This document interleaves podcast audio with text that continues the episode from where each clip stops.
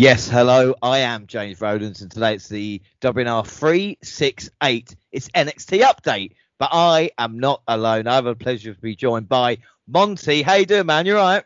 I'm doing great, James. It's great to be back here on the WNR. Uh, man, my home, away from home, away from I don't know, but it's you know I love it. I'm back and I'm just ready to do this, man. Talk about some NXT again.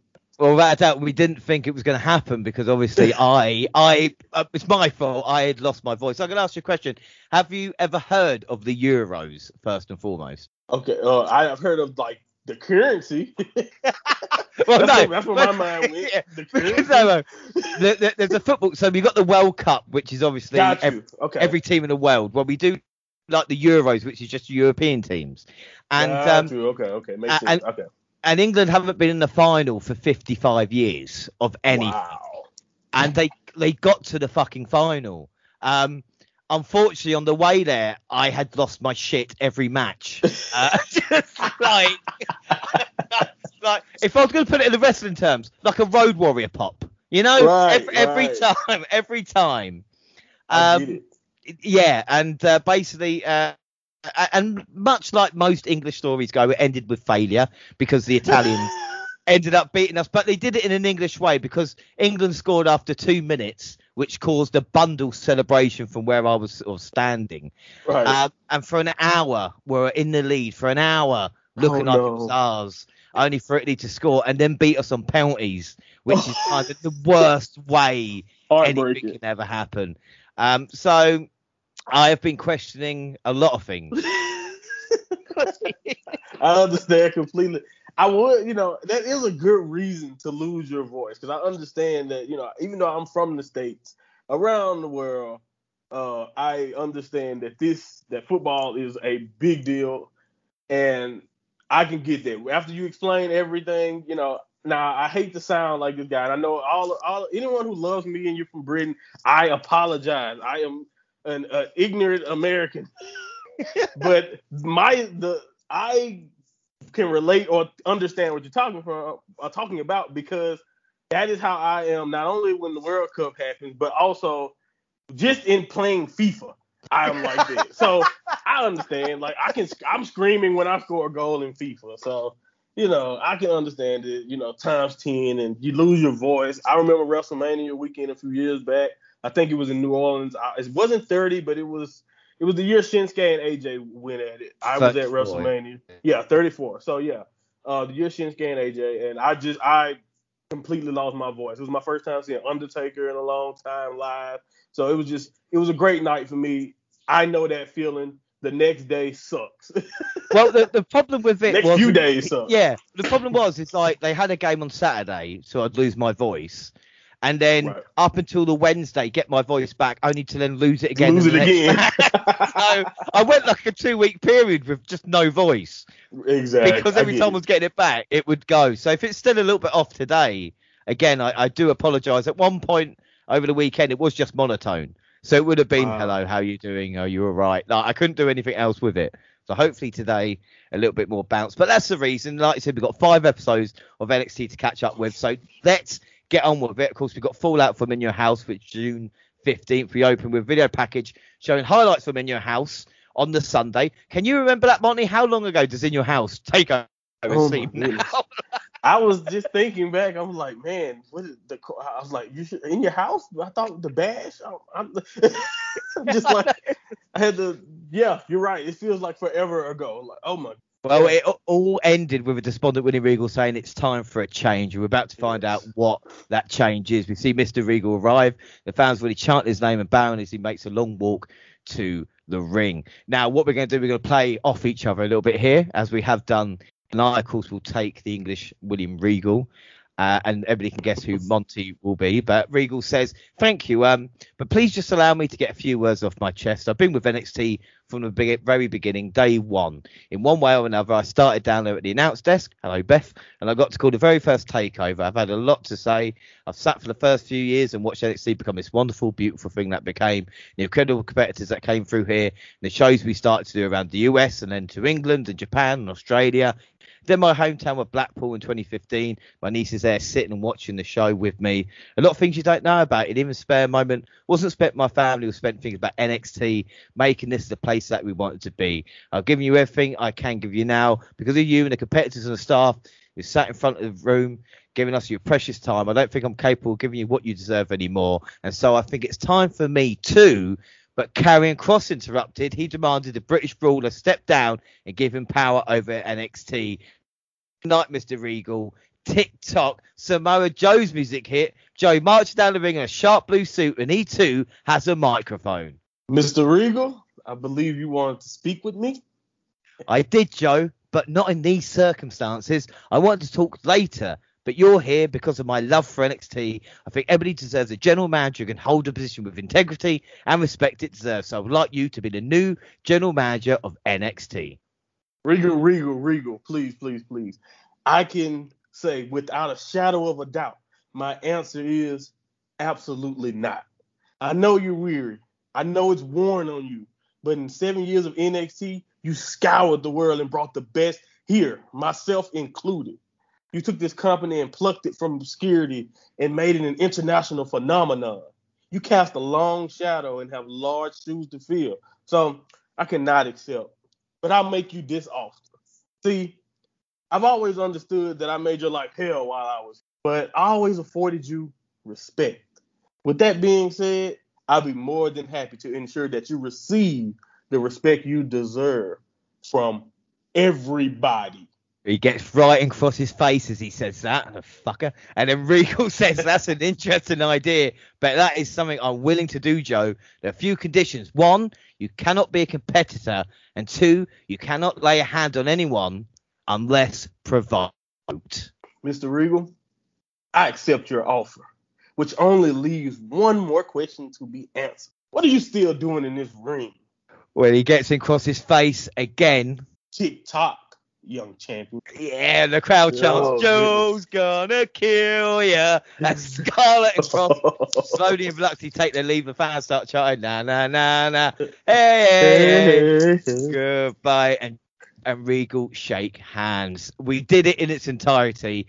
What were your thoughts of that opening segment? Man, I had I was I was so excited. I had goosebumps almost. It was just like one of those things that even though I expected it, the way it was executed the way uh, it went in line with the whole the entire story with Regal and how we we noticed, you know, in the recent reviews we were noticing he was losing control of this roster, and it just made so much sense, you know. And I, I even liked the not really a fake out, but the fact that Regal was considering giving him the job in general. You know, I can understand wanting to be completely done with the roster after everything he had been through. At some point, it just seemed like it was more trouble than it, it was worth to be the general manager of NXT. Uh, but with Samoa Joe in his in his corner, you know, I, I love the we're gonna get things back in order story that they're basically telling here. And Samoa Joe is a great option because who's more he's not that's one thing, especially as a talker. He is so good at being intimidating, but at the same time badass about it. It's not, you know, him killer him and killer him and Karrion Kross are both intimidating, but I think it's different. And they're both badasses, but it's different ways to do it. And I just love that energy and also so many dream scenarios uh, as we saw throughout this episode, and you will see going forward with Samoa Joe's involvement and just I'm just overall very very happy. Like I've said before, he's one of the reasons why I love fell in love with wrestling. Besides my love, especially outside of WWE, but when he came to WWE, it was a dream come true for for a guy like me. So I, am just I'm glad he's back in whatever role because some a guy like Samoa Joe is someone you need around. I don't care what he's doing, whether it's commentary, man, you know, manager role, whatever it is. Samoa Joe is an asset to your product. Yeah, without a doubt, it's one of the best opening segments I think ever. You know, bring on the trumpets is what facing off leading to that. NXT does seem different from Raw SmackDown now, obviously with Samoa Joe coming back. Everyone was brilliant. It's the first sign of Kross kind of being scared as well. We've seen this dominant right. champ, and he's seen with Joe, and he's going because the thing is, like you said, is there anybody else in NXT you could bring back or use in that position that has earned the respect and it's got the toughness of a Samoa Joe? I can't think of one. No, and uh, like you said, the, the toughness, the pedigree, you know what I mean? He's a former champion. He was dominant as a champion. And like he said, he was one bad sob. You know, he it, it, that Samoa Joe's NXT run is right up there. You know, uh, when he was champion, and I think he is a perfect person to put in that position as a legitimate threat. Now, will he actually dethrone him? Who knows? You know, but I believe that, like you said, just that feeling of okay, Kross may be in trouble right now. I love how Kross sold it, and I just love the like you said, they built, they did a great job building anticipation to pro- possibly a future encounter of some sort. And I, I just, uh, like I said, I agree with pedigree and with just his skill set. That's another thing. His style with the submission slash striking style that kind of can, con- you know, go hand in hand with what Kross does. And it, it's just a perfect mix. And Samoa Joe, who, when you've been asking me that question the past few shows of who can take him down, Samoa Joe fits the criteria of a guy that I can see taking Kross down. Right, and again, not to pat ourselves on the back or look at the overall arc update, but if you think about the first shot is being Samoa Joe being introduced, and we know in five weeks' time what the last shot is going to be as well. The overall arc of the story does pay off as well, you know. But uh, we're going to get into it. We get a video from earlier today from the Grizzled Young veterans. James Drake said tonight, lads, today the rules, no tags, no excuses. That gives us you're going to find out exactly why we are the grizzled young veterans tonight. We're going to kick your heads in, and then we get Imperium Fabian Aichner and Marcel Barthel versus Breezango. The announcer spending more outside of than in it. But Vic Joseph at least reminds us Imperium's leader Walter has been NXT UK champion for 800 days. Uh, on for the match, we see Prince Pretty get the hot tag and was stopped by a vicious clothesline from Aichner. However, as leaned down to inflict more punishment, he got caught with a schoolboy for free. Imperium did not appreciate the cheap loss, attacking angle after the bell. They took out both men and draped an Imperium flag over Breeze. Um, what was your thoughts to this? This, of course, linked to Imperium losing the tag team titles, but I think the only impressive thing for Imperium recently has been Walter. like...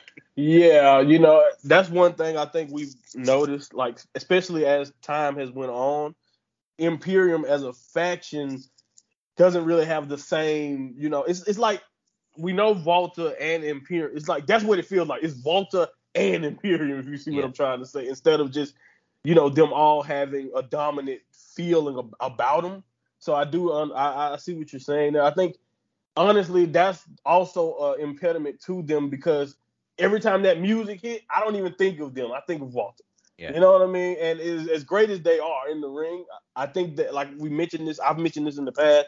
They really do need to either, you know, see. I don't, I don't know if they need another run, uh, actual run at titles, or just something refresh, like anything that can focus them, or maybe a split up of Imperium. Maybe that's what I'm thinking anyway. But they need something to where we can attach something that mean when we think of Walter, we know what it is. Not only is dominant wrestling style, but he is one like that 800 day reign. He is synonymous with that belt, kind of the same way we look at Pete Dunne in that belt. Yeah. And Imperium as a whole does don't really have that, if you see what I'm saying. Something that we can just latch on to to say, yeah, that is what Imperium is all about. No, Imperium, you know, if you don't pay attention or you don't see him all the time, Imperium is all about Walter so far. Yeah. About a shadow of that. Well, backstage, winning Regal security trying to break up the competitors in the Fatal Five Way. Stands cross, of course. Regal says Cole and Riley can pick their opponents for a match next week. Cole says, Regal, what is wrong with you? I should be fighting him. They go after each other again, and Cole makes a mistake of shoving Samoa Joe in the process. Joe rips his jacket off and chokes out Cole. And when he wakes up, you tell him Mr. Regal expects his decision. I mean, I fucking love this. This is just, you know. It was perfect, and it was so right in line with Adam Cole because he's just like he's that irritant. He's that guy that you know he's untouchable, uh, especially if you ask Adam Cole. So of course when of course he's going to ignore the provoke the opposite reaction to what we saw from uh, Gargano I think later in the night but still like exactly like he's that guy he thinks nothing can he's Mr. NXT you know nothing can stop him greatest NXT champion of all time in his mind so of course he would be the guy who would just haul off and push Samoa Joe and you know pay the consequence for I love how fast they showed us what the consequences would be yeah for uh, you know, provoking Joe. And I, I just like that. It established that, oh, Joe is serious. He's not gonna take any of that, you know, brawling or disrespect. He's not gonna take any disrespect.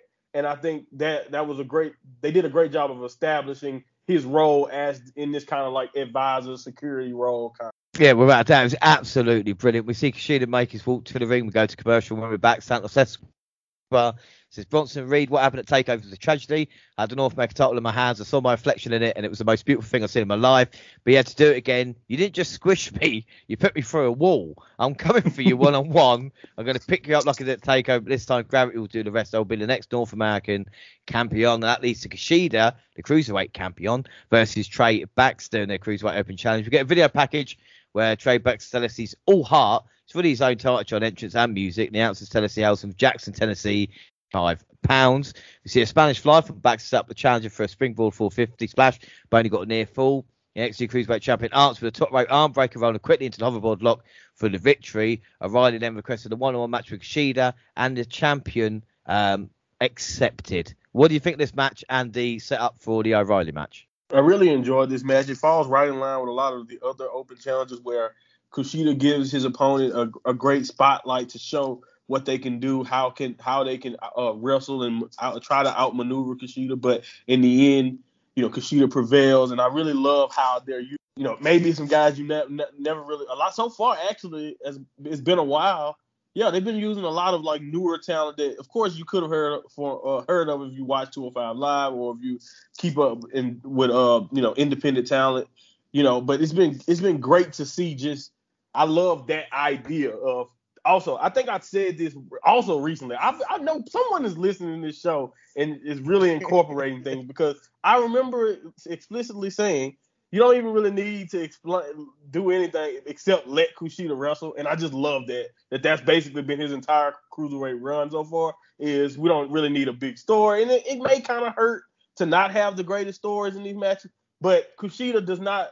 If you just let him wrestle, I I believe he's just that compelling that it can work. And he's proving that with a lot of these his great match output and the anticipation for him, a guy like Kyle O'Reilly who's great at submissions and striking against someone like Kushida who's going to break you down and submit you in the same way, kind of, was a very exciting prospect of a match, and I, I couldn't wait for it. No, without that I mean, the mark of a great champion is when you think he might lose. Uh, and we fought this in this one, like I said, a great match. And I got to say, I saw this fella. Uh, when I say this fella, Trey Baxter, uh, as Blake Christian on Impact, uh, and he here, so it's good to see him um, going along. And meanwhile, Franky Monet's backstage says, Miss Mackenzie, Presley and I here to make the people happy, and what they want is more Monet. So next week will be the encore performance of my world premiere. She sees Zelaya or Nymph and Jessi Kamea and goes to talk to them. Robert Stone interrupts. She's saying that they won until Stone interfered, but until he showed up, she changed the tune and said she should listen to him more. And then we get LA Knight's coronation next. But before that, Mercedes Martinez said that Takeover felt the wrath for Team Shah, but I told before, I, with I'm not going anywhere. Boa, you want to stop step to Mercedes, you're going to feel the stool against Ali. We're one on one anytime, honey, anytime. Mei Ying, next time you won't have a chance to get out of your chair because I'm going to knock you right out of it. Uh, don't poke the bear, and we're going to find out why you don't poke the bear later on. Uh, we get the million dollar title coronation. Uh, of course, the mil- uh, red carpet laid out. Teddy Ross set the stage for LA Knight's entrance. Put around how good it was for him to meet his hero. DiBiase says, You're very welcome. You earned it. They shake hands. And Knight said, It would be the honor of my life for you to officially crown me the million dollar man. DiBiase says, Son, I'll be happy to. And you see he drapes the belt over Knight's shoulder. The pyro goes off. No interruption for Cameron Grimes. Uh, even the fans are chanting for Grimes, but Knight says, Ted, just having this on my shoulder right now is beyond description. I learned so much the last few weeks, and now I've got everything that I want, and now I have everything that I want. Oh, it's time for me to drop what I don't need. He then decks DiBiase with a mic. He's away, tosses podium out of the ring, and starts insulting DiBiase. He said, This is now mine. I'm the only million dollar man, not you. Uh, DiBiase repeatedly says tonight, "What are you going to do?" And uh, I'm the million dollar champ. And now Cameron Grimes is here. He boots Knight out of the ring and goes to check on DiBiase. Knight stumbles his way up the ramp with a title belt as Grimes yells at him. He said, "You crossed the line. You crossed it, and now you're going to pay. You hear me?" Uh, what a prick LA Knight is. I didn't see that coming. what, what about you? I agree hundred percent. I I loved it for that very reason because I immediately as soon as I seen I wrote it down, but I, I didn't even just I wrote it down after I said it out aloud. I was like, what a fucking scumbag move. and that is exactly what it was. Like you it's just I can't even explain. Like you hit, not only is it hitting the older man, but like you know you use it, you use him basically. You never cared about the platform. You just wanted to get the status, and it just makes you look so you know it makes you look opportunistic, but at the same time you're definitely a deuce. So uh, it, I enjoyed it for that very reason. I, it actually invested me a little bit more in LA Knight's character just based on the fact that he's just like ah, you know, he take you already has taken Cameron's dream, you know, or at least you know, seemed like what what what it seemed like Cameron was destined to be, and now you you didn't even want it the same, you know, for the same reasons that Cameron wanted it. You wanted it for your own glory and all of that. I just love it. I love the story. I love how uh, I love their dynamic. I didn't realize that how great you know, Grimes and Knight, their chemistry, you know, even some of the just back and forth outside of the uh, what they do in the ring, but just like what they say to each other, they have a great chemistry together. And this this segment was the right amount of shocking, uh, and it, it just it just it was work. It worked. It really worked in my opinion because I didn't expect it, and but I love the fact that he did it. Yeah, I mean it's another great segment. DiBiase's still taking that bump. You know, it's good to see, and security showing that there are no hope what the fucking ever. exactly. But Grimes, but Grimes. I mean, what is the point? But Grimes bought the fire in that one. And backstage, you see Raquel Gonzalez with Dakota Kai.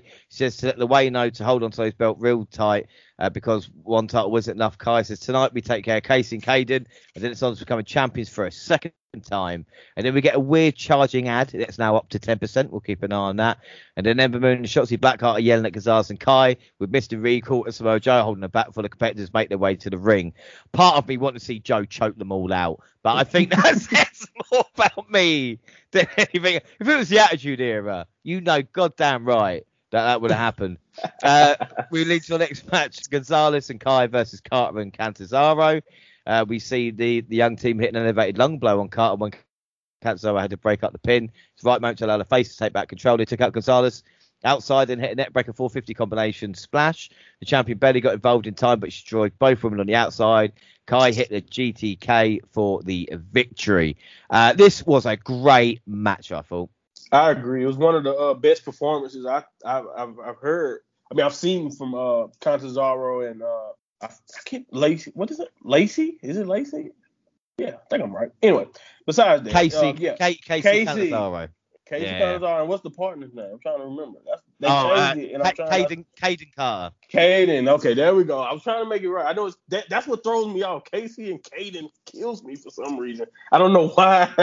but anyway, besides the fact, this is one of the best matches that I've seen them have. And they, by the way, their output has gotten better and better. You can see uh, literally just in how long we've been doing this together, you can watch a match from a year ago and then just see the improvement in, in, in their chemistry and in their spots, like what they want to do together. I I really love what they've been doing as a team, and it also did a great job of just continuing to showcase. They're do, it's an underlying thing. I'm, I'm trying to tell you, it's a slow cooker, but it's coming. Dakota Kai again. You know they're winning. They're still winning, but you can already see in the stories of their matches who is carrying the most weight.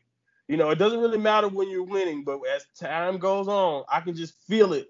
You know, it's just in every tag team match they have together, it's a similar story where, you know, Kai may be in trouble when, you know, Kai may be in trouble, but when Gonzalez gets going, there's nothing anyone can do about it, no matter who's on the other team for the most part. So I, I just love how how their matches have been put together uh, since uh, Gonzalez has become champion. Yeah, I think without a doubt, like I said, you see the speed and agility of those two, and then Gonzalez just throwing his shit at them. You know, it's just it's just brilliant.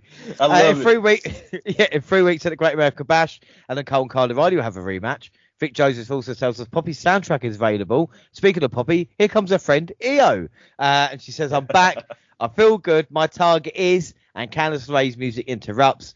Uh, LeRae says, "Io has a lot has changed since you've been gone. Most importantly, I'm no longer an uncrowned champion." And since you are no longer the unbeatable champion, it's back to the bottom for you. I guess there's something that hasn't changed. I still can't stand you. Unfortunately for you, Io, you picked me the wrong time to screw with me. Indy Hartwell jumps her from behind, and the two one assault uh, begins. So he Starlight runs down to cut him off before she can do it. Start points to Shy. She hits a double drop kick. The babe faces shake hand in the ring as the Hills back away up the entrance ramp. I always feel if they're going to shake hands, do it in the macho Hulk Hogan style. You know, that kind of like, yeah. the most dramatic handshake. yeah. That's how you do it. They they definitely milked it, but yeah, the most dramatic handshake ever is Macho Man. I don't. You never will see anyone shake a hand the way Macho Man and Hogan shook hands that night. Exactly. His meet and greet used to take like eight hours because of the way he did. Yeah. What a genius! But yeah, uh, I, I I I really was surprised actually uh, by the result of this segment. I wasn't really expecting Io to go into the tag division, but uh, I really love anytime her and Candice have a back and forth because their feud is just so iconic almost to me. Like I think it's I don't even think it get enough credit as, as just how good they are. They're just a perfect foil, you know, for each other. And uh, I, no matter how the roles are, whether Io is the heel and Candice is the is the face, it works. If Candice is a good is, is a great heel and Io is who she is, being awesome, being cool, it still works. So I, I just love their dynamic, and I think uh, that that story carried the rest of uh, of this segment here. If you see what I'm saying, if you call back to that story, it makes this segment so much better. Well, Io and Candice are the Zayn and Owens of the women's division. You know. If, oh, that's a great reference. it's a great one. I get so, it. so it should be a great tag match. And backstage, Joe and Regal being interviewed by Mackenzie Mitchell, and Joe chokes her out. No, he doesn't. Uh, he, Regal starts to talk to her, but we suddenly cut to the dangerous bastard's arrival. MSK eating popcorn as a walking. Thatcher looks pissed, but then eats a handful of popcorn and smiles. Uh, and then we see Regal and Joe, but they get interrupted by Johnny Gargano and Austin Theory chanting, Joe, Joe, Joe. Gargano says, Joe is exactly what this place needs. Uh, Johnny, can you do me a big favour? Gargano's like, anything what? And Joe says, get out. And Gargano's like, all right, man, but good talk. Uh, Pete Dunne then comes in and says a hole through Samoa Joe. He just gives as good as he gets. Regal says, gentlemen, please. Um, I was what my versus done. I don't, I don't care what anybody says.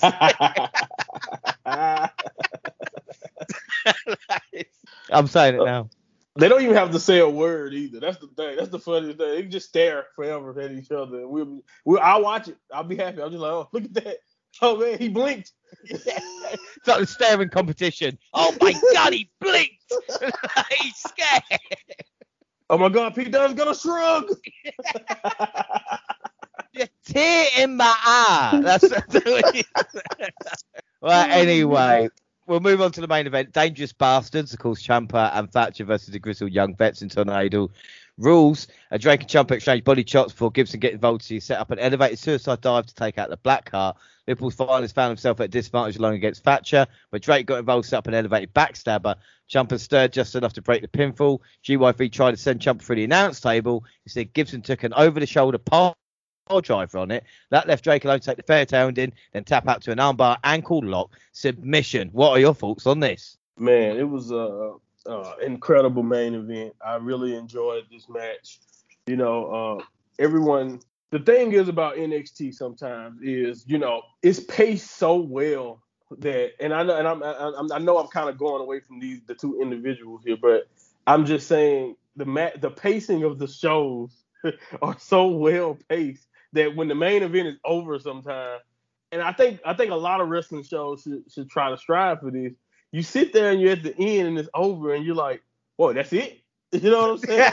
and I love I love that feeling. NXT does it consistently, especially at takeovers and you know some of their specials. I love the way NXT is paced, and this match fell right in line with it. You get like it was over, and I literally was sitting there. Oh, okay, this is over already. like it, two hours fly by because of just how enjoyable this show was, and this match was another part of that. So I, I, I thought it was good. I thought it was a good move. Well, like you said, what a fantastic main event, and uh, maybe the best tag team in NXT, the Grizzled yeah. Young Vets. I cannot wait to see them do it.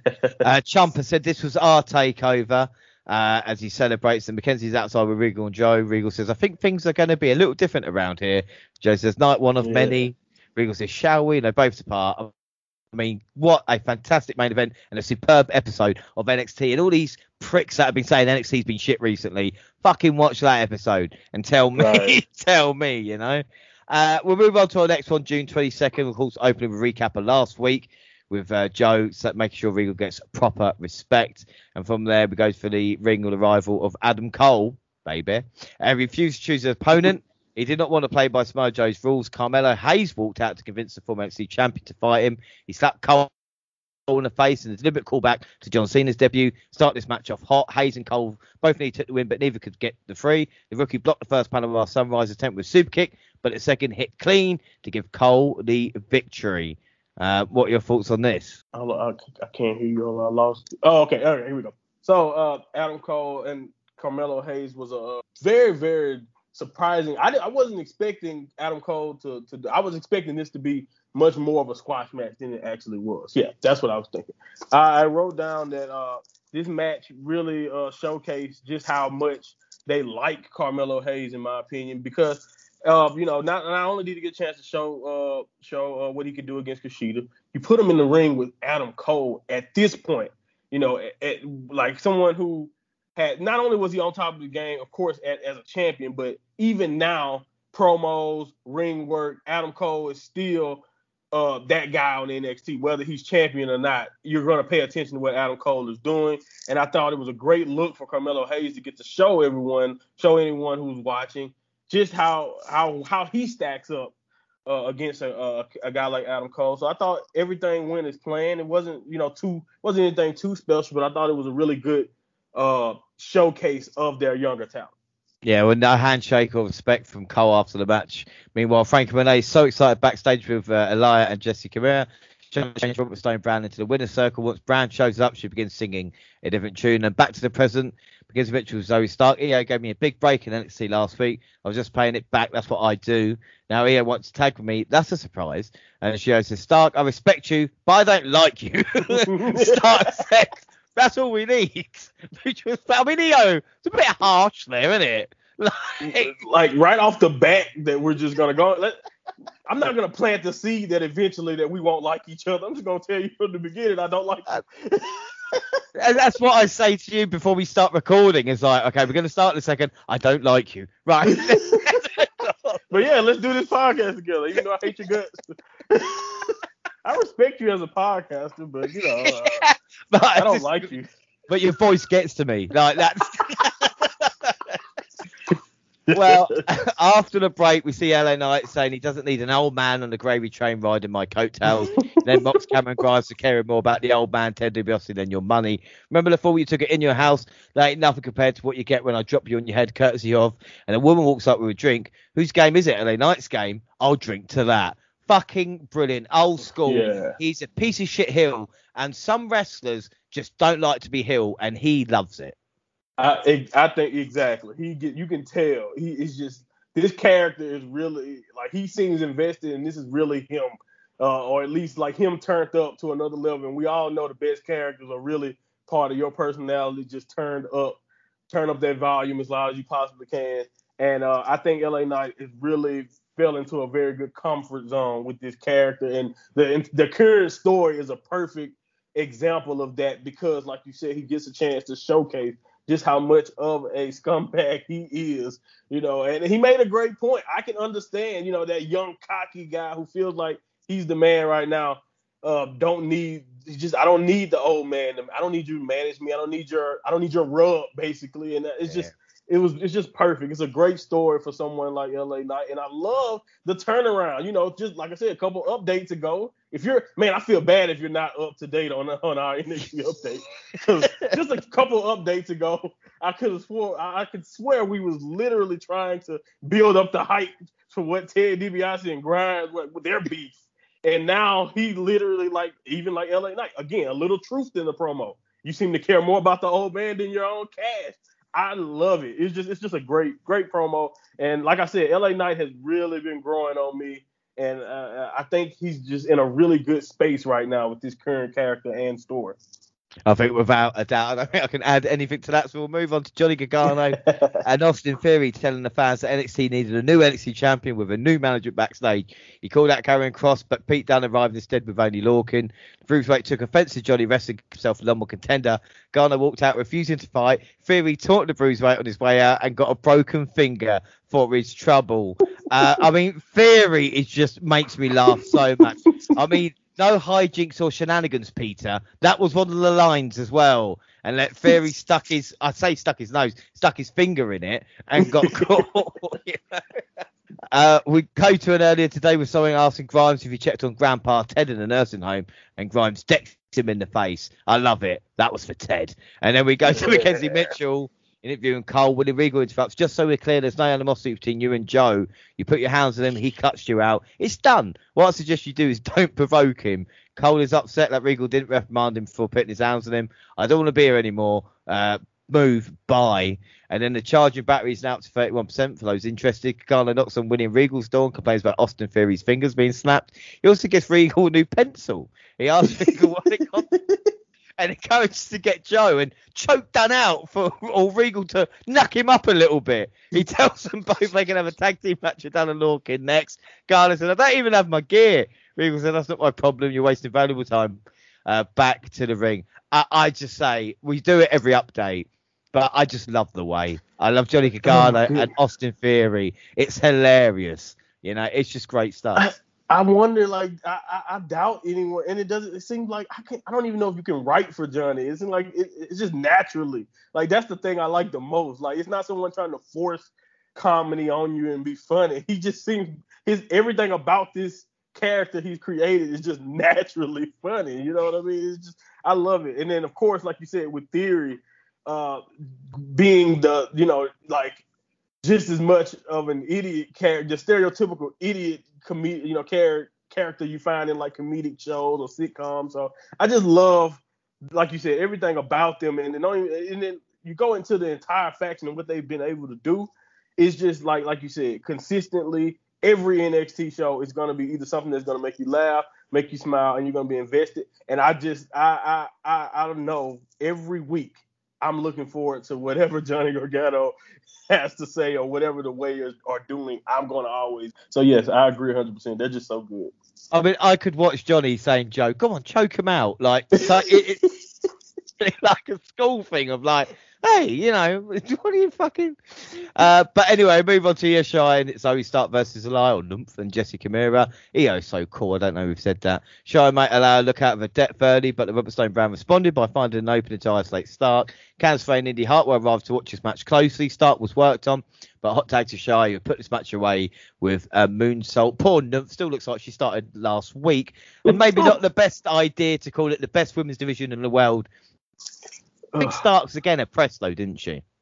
Yes, I, I, and I think that and it's kind of funny because like based on like how long we've known each, you know, like Zoey Stark, and then you see someone like Aliyah who we've seen forever, and like you, you you may have seen minimal improvement, but you just look at how Zoey, who you, if you if you're not familiar with her and you you see how like she's newer, she is just like incredibly good for someone that is can you know considered a newcomer in NXT. I don't even think we can say that anymore. She's established, you know, the Toni Storm stuff, you know, everything she's been doing.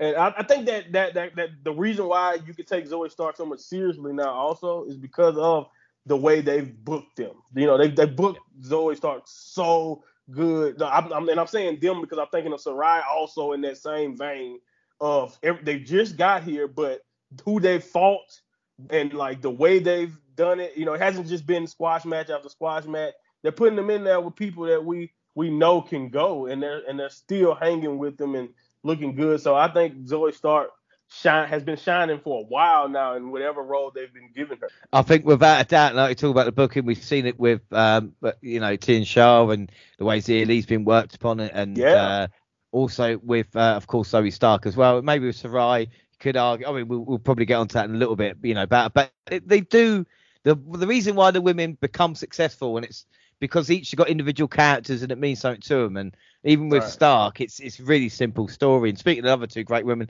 Gonzalez and Kai have arrived. And Kai says, if you think you're going to jump the line for number one contender, you're crazy. Those titles are ours. Shotzi, Blackheart, and Ember Moon arrived to give their opinion. Moon says they're in front of the line, not the back. I think we're reminded that we'll kick their asses. And all out brawl in the middle of the ring. Samoa Joe arrived. The Samoa Joe arrived and he signals for security to swarm the ring and take. They didn't get involved. See, even in that one, he, it's all Johnny Gargano saying about Joe, but he's made Candice say to him, like, look, we'll respect Joe, and it works even more in the kind of storyline.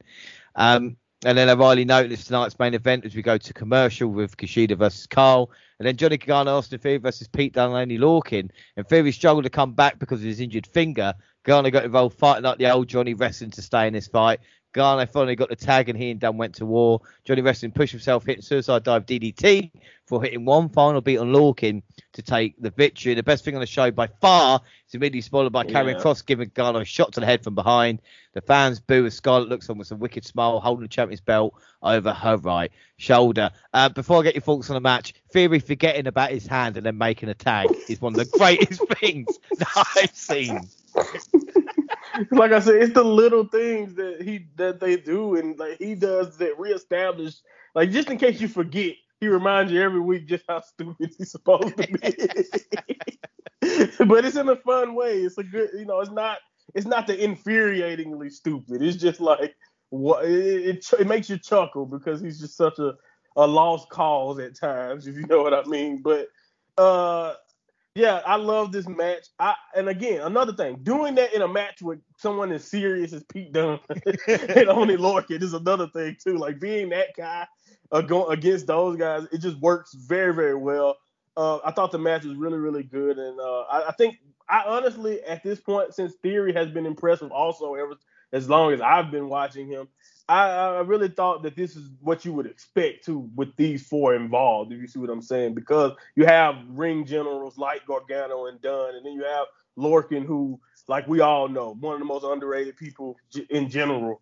And you, you you add theory to the mix, and it just it, it worked fine. And I I really like this. You know, it, it may have been like normal television type tag team match, but it was top notch stuff though. Without a doubt, it was great stuff. Johnny was firing Theory shone. And Franky Monet's encore is coming up, but Karrion Kross dares Samoa Joe to cause a provocation.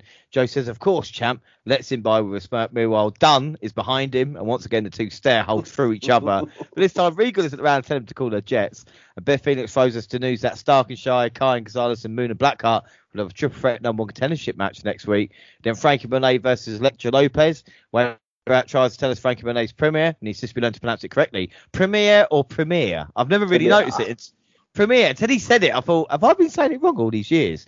Like, am I not? Am I not English? Like, I not, premiere, premiere. Like, I never fucking.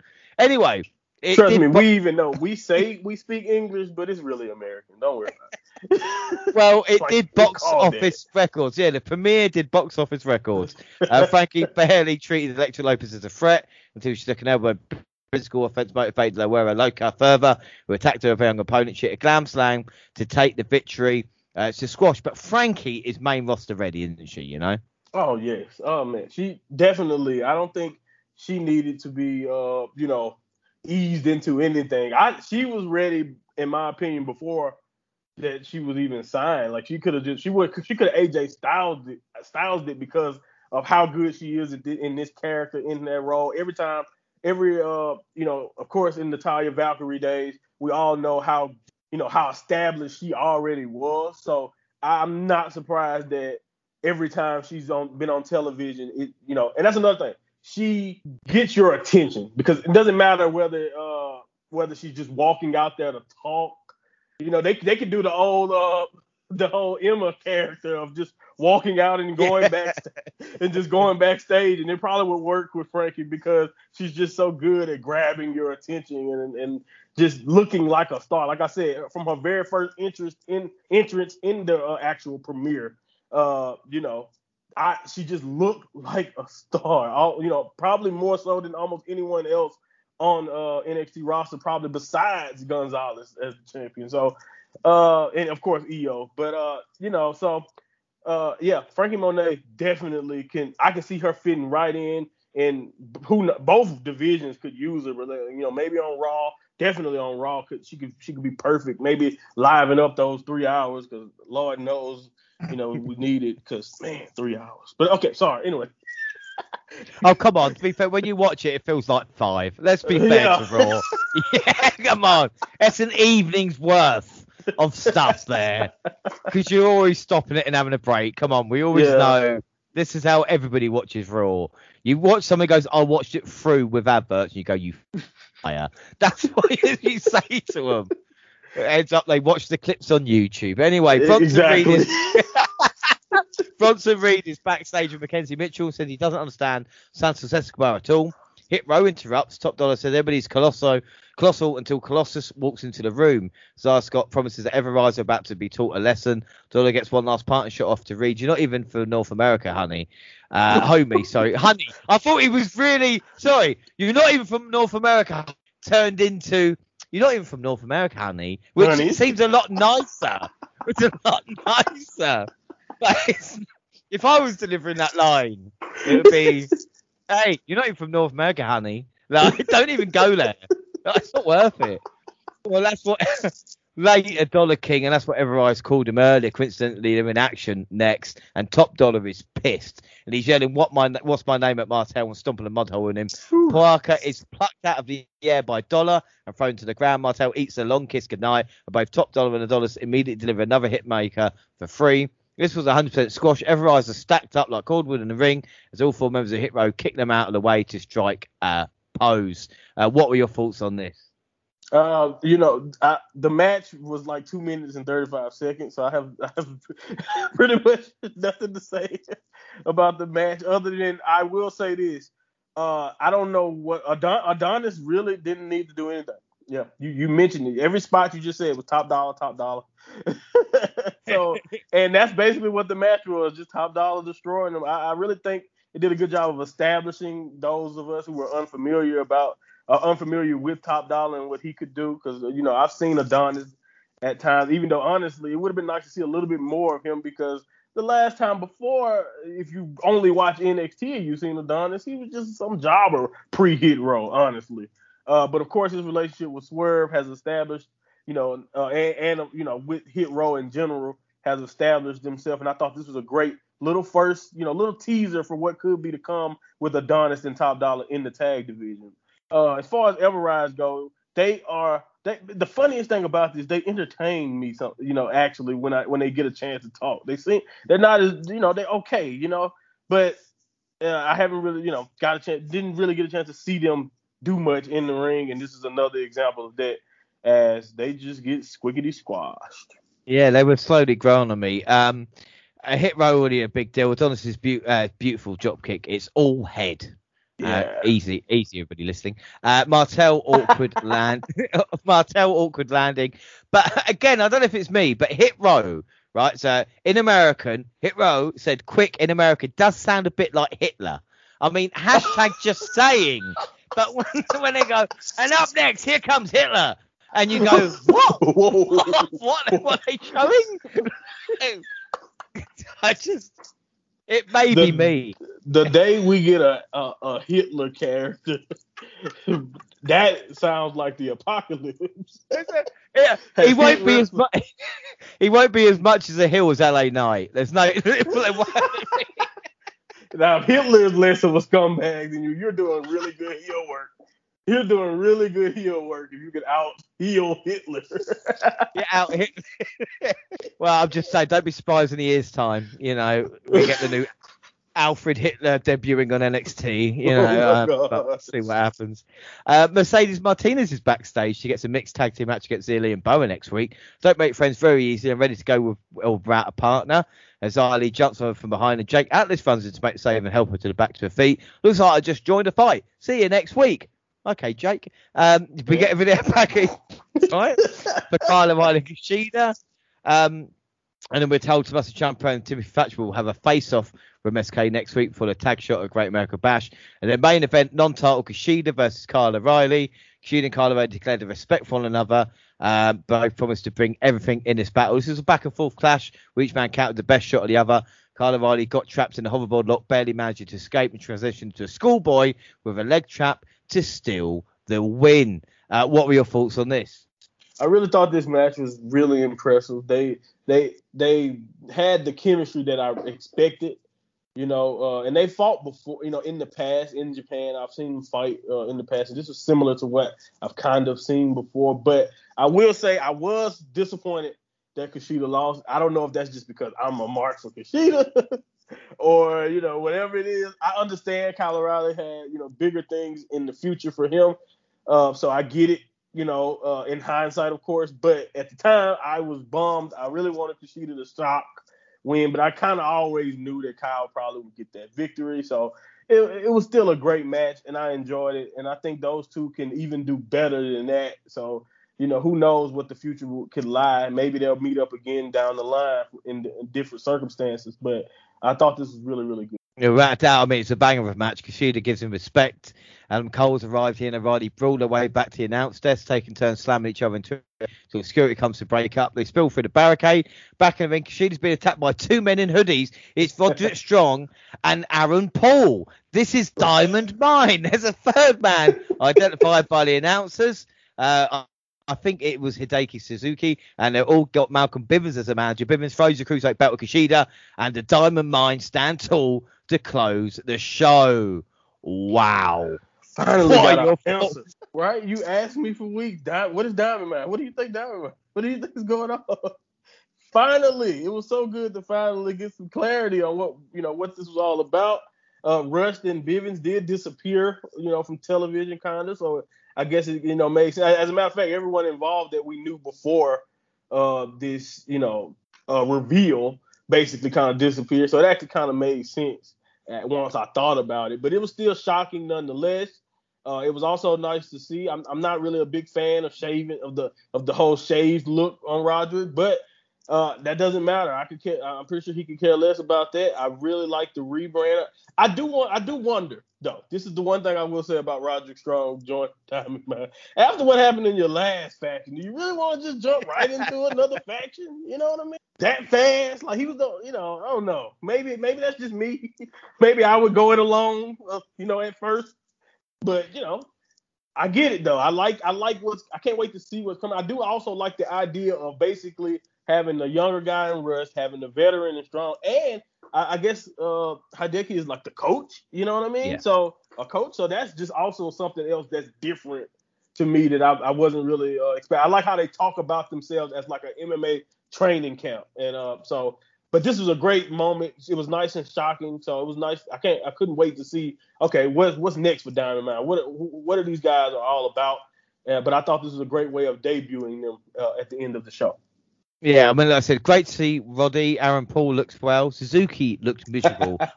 I wonder what they said to him. I wonder what they said to him before he went out. Like, do you know what I mean? Like, your hair's a mess, and he's just like, oh, oh, oh guys, oh.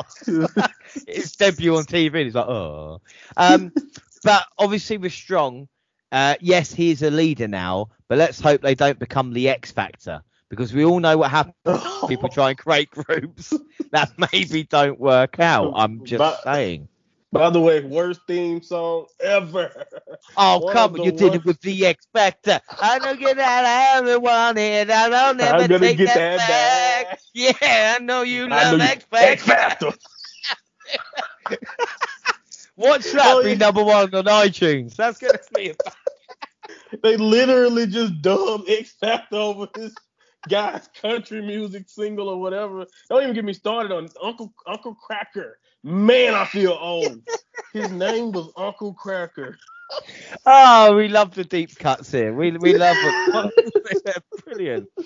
Uh, we move on to June 25th, and WWE released several superstars from their contracts, including Ooh. Fandango, Tyler Blake, Breeze, Killian Dane, Marina Shafir, NXT Tag Team, Ever Rise, Arturo Ruas, and 205 Live Daivari, the Bollywood Boys, August Grey, and Curt Stallion. Uh, before I get your thoughts on this, I think August Grey uh, was one of the tweets of the day when he goes, I guess my match on 205 is a loser leaves town match now. Um, but what were your thoughts on this? Because it's quite a shock. Oh, yes. I was completely uh, thrown off. I couldn't believe it. A lot of, especially uh, you know, some of them were so like they were recently on, like you know, we just talked about Breezango the week before this, and then Everrise right just on television.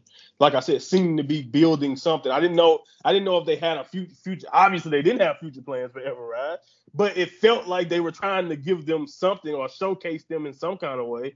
You know, uh, to or at least you know, but it, that fast, you know, we if it's one thing I am getting used to, which is not really a good thing, I guess, with the company, is we know how fast that someone that you like or someone you thought was interesting could be out of the door. You know, that fast. Someone like we talked about how underrated and how uh, great Breezango uh, were for a long time. Even though honestly, I kind of thought that the writing was on the wall with them character-wise anyway. Uh, but I didn't think it would mean release automatically. Uh, the Shafir release especially with Strong coming back. I know they're married, so that like that kind of shocked me. Like the it was fun, it was ironic. Like Roger Strong pops back up after you know saying he's retired, and then pops back up, and then his wife is you know released not like a few days later. It was just that was funny how that how that worked out. Uh, not saying I laughed. I mean, it's funny how things go, but anyway, uh, yeah, I, I hate these days. These all these days always suck. But I think this time, especially with Killian Dane, someone like him who has so much potential, you know, I, it sucked to see him go, you know, but I always say this that this is just a new beginning for a lot of these uh, guys and gals. You know, other it's so many. This is a great. This is the greatest time ever to get released from your wrestling contract in, with to, without trying to sound like I don't understand how hard it is for to get booking, bookings and all that. But if you are a wrestler with all of these many places that you can go now and showcase your talents and all of that, this is a great time for it. So I guess that's the only positive way I can look at it. But yeah, releases, release days, and these mass releases are always tough days. Well, when you think about since when the last WWE2K game came out to this year's edition, I think it was something like 45 wrestlers will not be on the roster.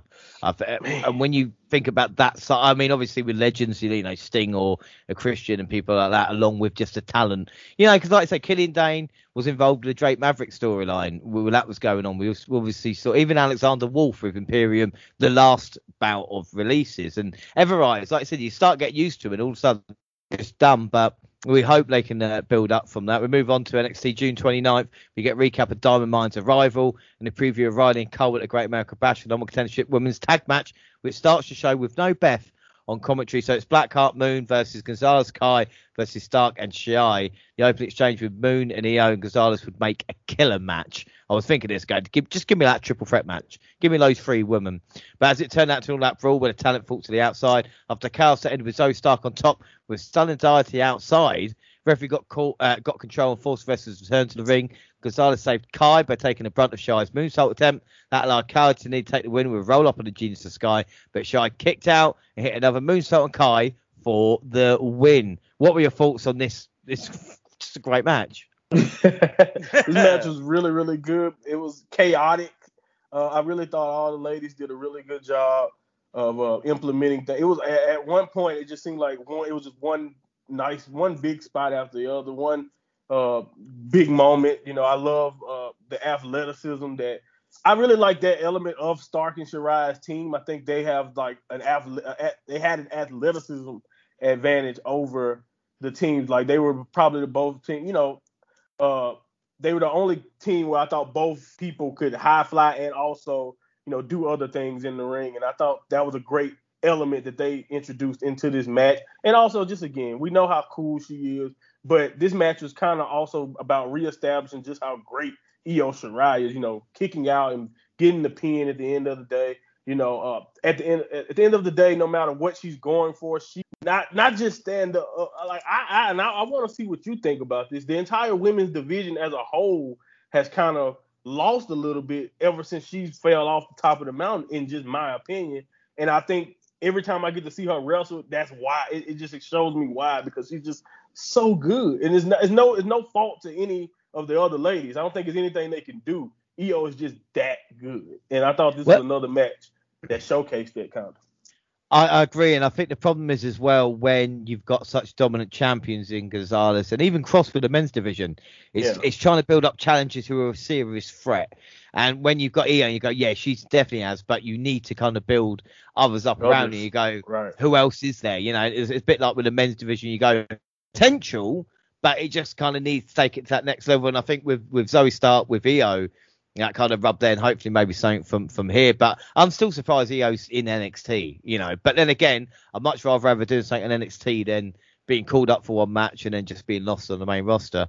You know, um, yeah. but the closing sequence was this was jaw dropping. It was brilliant. Such a diverse division, even from experience. You know, you talk about Zoey Stark just starting to someone who's been wrestling like Candice Ray for you know a couple of decades now. It is amazing. Uh, we get Karrion Kross getting wiped out backstage by Johnny Gargano, crashed him to garage door at the performance center as a black shirts, whole Kross back. He screams, "Oh, this is how it's going to be. You're a dead man, Johnny." And then we get a video package about the 2019 NXT Breakout Tournament when we come back. This is the foremost that the tournament will return in two weeks. Uh, Mackenzie Mitchell interviews Bronson Reed, and he said if it wasn't for that tournament, he wouldn't have gotten it to the North American title in 2021.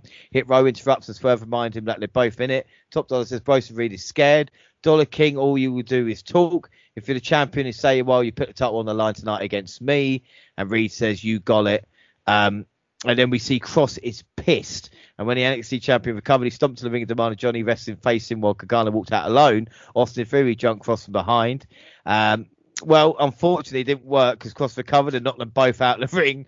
Kross slams Gargano into the plexiglass repeatedly, rips apart the steel steps. Black shirts from Kross, prevent for doing whatever he had in mind. Gargano hits Kross with a super kick. Samoa Joe gets in Kross gets him saying, and Kross says, You're doing a hell of a job, Joe. He leaves, and Dynamite is up next, we go to commercial. Um, is J- Johnny turning face? I mean, he's got to be, hasn't he? Oh, definitely. Oh, especially uh, with the the antics of a Kross, because Kross, honestly, I don't see how you can. I don't see how anyone can not see all the signs of someone who needs severe anger or just like the best anger management. like, oh my goodness, the littlest thing ticks him off to a level like to where his face turns red. I, I you know, I get it. I understand he's all do, death and doom, but man, does, does he get like to the extreme level of angry so fast. But I think their dynamic, uh, you know, makes him. And I also like I think Gar- what Gargano was doing, or some of the things he was saying across, uh, was similar to what Adam Cole did, but it was different also because, uh, you know, a lot of the things that he does and the way he, the character that he's playing feels just different. You know, and maybe it's because he makes us laugh, and we kind of just felt we we also everyone except Indi I mean, everyone except Candice right now is basically, uh, you know, a highlight of the show in a great way, and not necessarily in a way that makes you want to boo either any of them. Yeah. And even, and you know, and even in that, is not that bad because she's part of the way. So we just all love the way, and I think that element plays a factor also.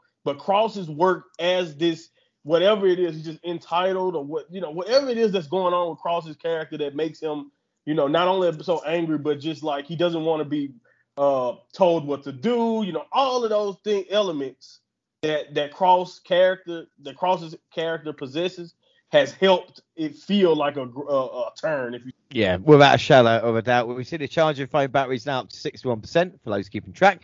Garner Theory are fleeing the building to avoid the wrath of Kross, And Theory says that was the best super kick I've ever seen.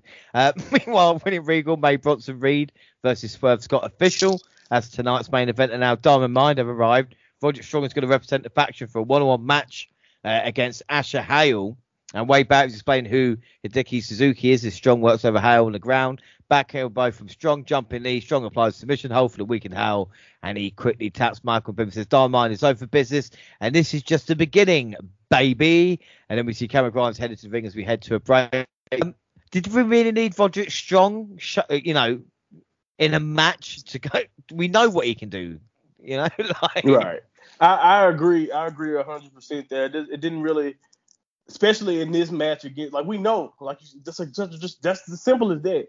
We we have experience seeing what Roderick can do in the ring, so it's it's, it's much better in my opinion, or it would have been much better to try to put Tyler in that position. Uh, you know, to uh, let Rust or uh, you know let him show more what he can do. Because I honestly believe that's what this Diamond Mine should be all about uh, you know, also because I love Roderick Strong as the guy right now, but if you can turn this camp of some sort into a, a prodigy creator, man, I think that would be a great element, especially when you call it Diamond Mine. It's based off the whole diamond in the rust thing that they have going on with Tyler Rust. So would have been a, a, better move, in my opinion, to put him there for that squash match. But you know, I, I guess they were just trying. They're just trying to continue to establish them all together or establish Diamond Mine. So I guess I can understand it. But yeah, Rust made more sense for that spot. Well, up next, we Cameron Grimes coming out on fire. He's on fire, baby. Using the crowd excitement behind him, Ari Sterling was not ready for the passion the technical savage showed. He hit the cave in to put himself back on the winning track, but LA Knight interrupted the celebration to talk Grimes. The crowd booed Knight, so Grimes challenged Knight to a match for the million dollar championship. The champion agreed. Only if Grimes becomes his personal butler if he loses. And this rivalry is only getting started, isn't it? really, that's the beautiful thing about it. Yeah, I mean, we we I think we called it once he lost that ladder match that just the chase and the chase is completely on. I love the different elements because like you know it's it's one thing to know that at some point maybe Grimes will will will get the title, but it's another thing to to add the element of the butler, to add all of these stipulations into everything that, that's going on. And I think uh, that this storyline is uh, it started off as like a secondary, like you know, no untitled storyline. He's added a belt to it. It's just it's just been it's just grown completely. It, started with a DiBiase Grimes storyline that led to this. So it's just funny that when you think about where this story the story's origin and where it is now man, what a what a progression. And yes, it has a long way to go. I believe. I don't, I don't think the payoff. I think the payoff is going to take time, and I can't wait for. It. Yeah. Well, the thing is, is that um, LA Knight, like I said, is such a piece of shit hill, and yes. Grimes is just getting that momentum behind them. They don't mind their roles. And another thing I liked, well, Sterling, who lost the match. Um, he was one that made a comment about Grandpa Ted in the car park the week previously. So it's yeah. not like Grimes beating a jobber, yeah, but actually made more sense. And I don't think it's a little things like that. If you pick them up, that you know, it makes the story even more. You know, like in a weird way. Uh, but Indi Hartwell and Candice LeRae interrupted an interview. Mackenzie Mitchell talked to Zoey starting the Shy. Candice LeRae said, I watch my back if I were you, Zoey. Io tends to be a sore loser. And Shy said, Candice, you've never beaten me. Next week we become champions. You can't argue with that. And Cool Carl's headed to the ring. He promised to bring his best in the match rather than Cole, just did against Kushida. Former NXT champion walked out to pick a fight with Samoa Joe, walked out with officials to make sure it did not get physical early. Cole tried to bait O'Reilly, even bring up his wife. Kyle O'Reilly didn't rise to it and called Cole pathetic. The former champion took a swing at Joe on his way out. And O'Reilly locked Cole in a heel hook. Joe waited a little bit longer than expected to get officials to break up the submission. I say a little bit longer. I mean, I mean, you could probably go into a little bit more detail. like, a little bit longer. He he, he, sat, he stood there and watched it a good two to three, four minutes before he decided to leave. And then he said, okay, all right, all right, let's get him off him. let's protect the, the match. but uh, let's, let him, let's make him feel it a little bit first. I, I love it. I love it. It's, it's like, you know, uh, especially since Adam Cole d- did whatever he did he could do to try to get under Joe's skin. It just made so much sense. Like, why would I rush to stop this? Like, you deserve it. You, you, you know, you gotta. You're all in this man's face. Like, I love the and also the hatred there. I love that. You know that it, it's where it needs to be, especially after that. Uh, uh, the unsanctioned match and everything they had been through up to that point. I just loved. I love. That's another great thing about the segment. Everything they said beforehand was just perfect if you see what I'm trying to say from a storytelling element because it shouldn't be nothing but no respect should be uh, even left for either one of those guys based on what they've been through so far. So uh, I, I, just love that and uh, yeah, the segment as a whole continuing to to poke the Samoa Joe. You know, is what Adam Cole is, is was doing, and it, it just worked perfectly the way that segment ended. Well, that, I mean, we've seen him set up with Adam Cole, with Pete Dunne, and obviously Karrion Cross. Uh, but go back to Cole and Kyle. I would say I'm more team Cole than Kyle. What about you? How would you who would you favour in this one? Yeah, I, I 100% agree. I think Cole has been on uh, has been on fire not only since returning, but honestly, as much as I like Kyle O'Reilly, I don't think there's anything. Uh, I don't. I love him in the ring. Also, it's just it's it's, it's tough in my opinion mm. for a guy like him who he has personality, but it's more of a sarcastic type personality. But it's not that that you know when you see here Adam Cole speak when you see him in the ring, he is a star. If you see what I'm saying, and I don't know. I'm, I'm always a little iffy with Kyle, even though I love the way he works. I love his work, but is he? Does he have a the star power of Adam Cole? I don't think so, and that's why I'm Team Cole. And I think that is what Kyle's problem is uh, in NXT at this moment in time. But we see the charger batteries up to 71%. Hit Row's backstage pumping up Swerve for his North American title shot. Top Dollar says, let's get this money and let's get out of here. Swerve says, Bronson Reed tonight, you're going to find out why Swerve is different.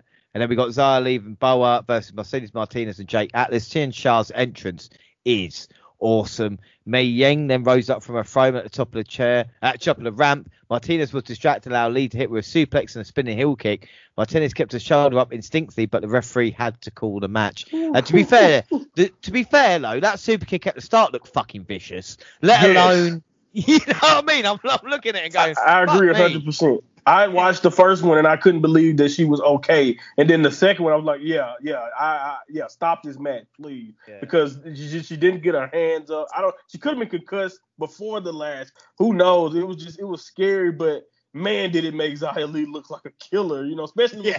doing it to someone like Mercedes, who is established as you know a badass in her own right. So you know, it really did wonders in my opinion for the Xia Li character whether it was done, you know, purposely or not. Also, I must say that based on, if you remember, when we found out about Tian Sha, just uh, their progression since the whole origin story and how we kind of laughed them out of the room, I have to give uh, Triple H and whoever been coming up with ideas and producing props because they feel way more legitimate. If you see what they feel, not just more, but they just they they progressively have gotten more and more legitimate and that that the weird backstory that's funny kind of has took a back seat because they haven't have they haven't given her any Alexa Bliss powers or anything. Yeah. So it's just really still been focusing on building Xia Li and now Boa. So I really like what Tian Sha has uh, are, are starting to become as the weeks have went by. Yeah, well, Mercedes suffered a concussion and has been released from the hospital as we speak. And this was a little bit distressing because you always worry when they, they don't show it. You're thinking, oh yeah. fucking hell, hang on, this is actually serious. Like, because it's when they zoom in on it and then you see, uh, you know, you go, oh, okay, this is just. It's like right. Kyle O'Reilly thing. You know what I mean? When they release the footage on social media of his seizure, you go, I don't think this was real. But uh, right. then again, it's it's this ifs and buts. But we see Bronson Reed working out backstage, and then we get the Dangerous Bastards facing off with him. Ciampa put himself and Timmy Thatcher over some men's best suited to hold the NXT Tag Team titles, while MSK demanded respect from the veterans. Nash Carter punched Ciampa in the face to almost start a brawl, but Blackheart told Carter he got that one for free. Ciampa promised next week to take the gold. Um, a lot of build up for Great American Bash, but this should be good. Both uh, a strong shout to win. And we get the Dangerous Bastards throwing chairs again, which I always think of you now every time. I'm serious. I think it's an underrated element of every promo they ever do. They butcher those poor chairs. like I don't, I don't know. Maybe maybe it's just me who pay, who cares about the surfaces I sit on. Think of the chairs. Come, god damn! Like we'll start a petition. But Ciampa is so scary, and the kiss on the cheek as well, yeah, which kind of yeah. like you go, people go, oh, we kissed him on the cheek. You go, no, you fucking kissed him on the cheek. Like he's in trouble now. Yeah, that's a terrifying. You don't want him to do to do that. That is terrifying coming from from Ciampa. I love this segment though. You know, besides the fans, kind of you know, kind of, even though I guess I kind of understand it because the Dangerous Bastards are awesome. Like, I get it. But at the same time, you know, the fans were definitely not on MSK side. but yeah, the segment as a whole was really well done. And I was, I was excited for that tag title match. Well, Regal confirmed his night match next week in an interview, and she wants his thoughts on a breakout tournament. He says the winner will go on to face the champion of their choosing. Sarray interrupts and says she wants a match with Toni Storm, and he'll take it under consideration. And then we see Gargano Theory didn't really leave after all. They tried to attack Karrion Kross as he got into his car. Cross recovered and locked Gargano in a Kross Jacket there and say something funny now. After he slumps to the ground and leaves in his car with Scarlett, Joe, Joe pulls Gargano up by the collar and says perhaps he pushed Kross too far tonight. He announces recap the car for next week for our main event. I could say, I mean, Kross got in the car and looked to, to drive it. I mean, maybe at Gargano, but Joe was there. I mean, I guess that was the point, but there was. I mean, what were your thoughts on, on vehicular assault? You know, that's such a good point. Like, you already choked the man out in the street. Like, you haven't done enough. And now, and, and, and, what I like, the only thing I will say is, is that it's funny how how evil Scarlett sounded because she was like, "Come on, let's do it, do it." like, oh, what is what is wrong with you? it's just wrestling. That's again back to my anger management point. like I get it. He jump. I understand. I understand that the attack and he talks a lot of mess. He's little, so he shouldn't be such a loud mouth. Maybe that aggravates you. But God, you go to like you said, vehicular, you vehicular assault. He was laid out. That could be vehicular homicide, or, you know, if he just laid out on the road. And then he crosses. I'm sorry, he gives me vibes of a guy that is not just going to run him over once. He's going to reverse it. well, yeah, exactly. Yeah. Like Roadrunner. Yeah, but I was I was shocked. I couldn't believe they were going to go that far with it. But of course, with the Samoa Joe element again, so I, I understood it, even though I didn't really think it was necessary. But you know, it was. Cool. I love it if Regal uh, Regal was like, right, we're going to get Doctor Shelby in, and you're going to hug it out, right, Karrion? You've got anger issues. You need to sort it out. Uh, I, I, doubt that will happen. Well, our main event yeah. was Bronson Bronson Reed, the North American champ, versus uh, Swerve Scott. Hit Row watched closely as Scott tried to find an early edge against the power and strength of Reed. However, the colossal one was too much for him early. Splashed off the top ropes, Dave Swerve forced him to escape to the apron. Ashante Thee Adonis attacked Reed behind the referee's back. The colossal one responded by sending both top dollar and Adonis through the screen at ringside. The distraction allowed Swerve to hit the house call, followed by a flash for the win. Your new North American champion, as I Swerve Scott Wow, what are your thoughts on this? Man, I was so shocked. Like it was just like we were. I just remember everyone being emotional about. You know, I remember telling you just like how much I enjoyed the story of the, you know, Bronson Reed was coming close to winning the North American Championship, and then, you know, he finally gets it, and now, you know, man, what's next for Reed? and then he immediately loses the championship in fashion that I'm not a big fan of. I didn't like the track, but by the way, top dollar. Whoa, what a bump! he he he hauled ass into that over, you know, into that through that barricade, and you know it was just, oh man, I I like that that spot a lot. So it definitely popped me, but when it, when I saw that it was just setting up that finish, you know, I was a little bit, you know, disappointed, but at the same time, I was happy because I I do I also believe this is great because we've been talking about this for a while about how we can just see the Swerve future, he was definitely going to be a champion of some sort. And North American champion seems to be the uh, the first stop for him. And I think this also does a great job of setting up Hit Row as you know as a, a faction to be taken seriously when it comes to picking up titles. So who knows what's in the future for uh, the entire faction now. Uh, so I liked it from that element, but Bronson Reed dropping the title so fast after that great moment I was shocked and I immediately was looking for rumors to where was Bronson Reed going to the main roster. yeah, and this is the problem. Uh, Bronson Reed was on main event with Karrion Kross, and then him losing does kind of ruin it a bit, I suppose. But right. then you think to yourself, well, you know, Johnny Johnny Gargano and Cross going to fight soon. What's going to happen there? But there is something about Swerve that even as he's making his entrance, I just can't take my eyes off. I can't remember the last wrestler, and I don't yeah. know what it is about it, but it's just my eyes are transfixed to him. And it's just I don't know if it's the look or the scowl, but like we talked about the Hill swerve, and he, anybody deserving a championship, yes, Reed uh, losing is a shame, but Swerve picking the uh, win up for Hit Row is excellent.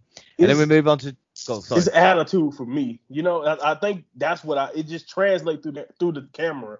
His attitude, and also I think it's also a little bit of his catchphrase. It worked he's been telling you he's just different, and I think that's why you can't keep your eyes off him. and I, it's it's crazy. I'm really digging him at the moment. Uh, we move on to the July 6th edition of NXT. Of course, great American Bash. We get a beautiful intro video with Dusty Voice to a preview of what to expect tonight. And of course, the set looked ace as well with the Statue of Liberty. Uh, what, what are your thoughts on the intro video and the setting? I know it's the same place, but I think they still did a good job. Yeah, I, I really I, exactly. I think they've done a great job, honestly, with a lot of the sets of just kind of sprucing up the CWC, making it fit. So I really like the look of this. It really uh, fit that Great American Bash tone. You know, it was right around that uh, time. I think I had liquor in me, so it probably looked even better. You know, because you know I was it, it was pretty. It, it, was way after Independence Day, but you know sometimes you, that celebration lingers. Uh, but yeah, I really enjoyed this. Uh, it was a, a, nice look, and they they've just they've done a really good job. Sometimes you can't even tell they're just in the same arena, and that's one thing I gotta give them props on because they obviously are in the same. They've done a great job of making those uh, sets look distinct. I think without a doubt, our first match is MSK the tag team champions versus Dangerous Bastards and the veterans overall MSK with an in-ring acumen. It was a distraction earlier, early, especially in the hands of Timothy Thatcher. When Tommaso Ciampa got involved, he physically embarrassed Nash Carter. Carter and Wes slowly gained some energy, getting physical and intense with the challenges. Lee kicked out of a powerbomb backbreaker from Ciampa, then MSK began to build momentum. The two teams up with the Blackheart hitting a senton bomb and a corkscrew senton for a near fall. Ciampa responded with a fairy tale ending. Then Toothless Timmy locked in the ankle lock. Ciampa tried to stop Carter from interfering, but was knocked into Thatcher. This up Lee for an inside cradle for free to survive the veteran challenges. Uh, what are your thoughts on this? I mean, talk about MSK got a few haters. They got no reaction to that hot tag either. yeah, insane, right? I can't believe. I don't understand really what it is that that that I don't know why, but man, I think their match output do, do not match the reactions they're getting because they are really really good at wrestling, and I think they are I don't know. I, I don't know how you can argue with them being the best team in NXT uh, with just what they've been able to do anytime they have a, a, match. So the the hatred that they receive from what I don't know what it is, the NXT universe just hasn't warmed up to. I mean, oh, not NXT, the CWC crowd just has not warmed up to them at all because that's not Full Sail or whatever. So uh, I don't know what it is. I'm not sure, but I don't.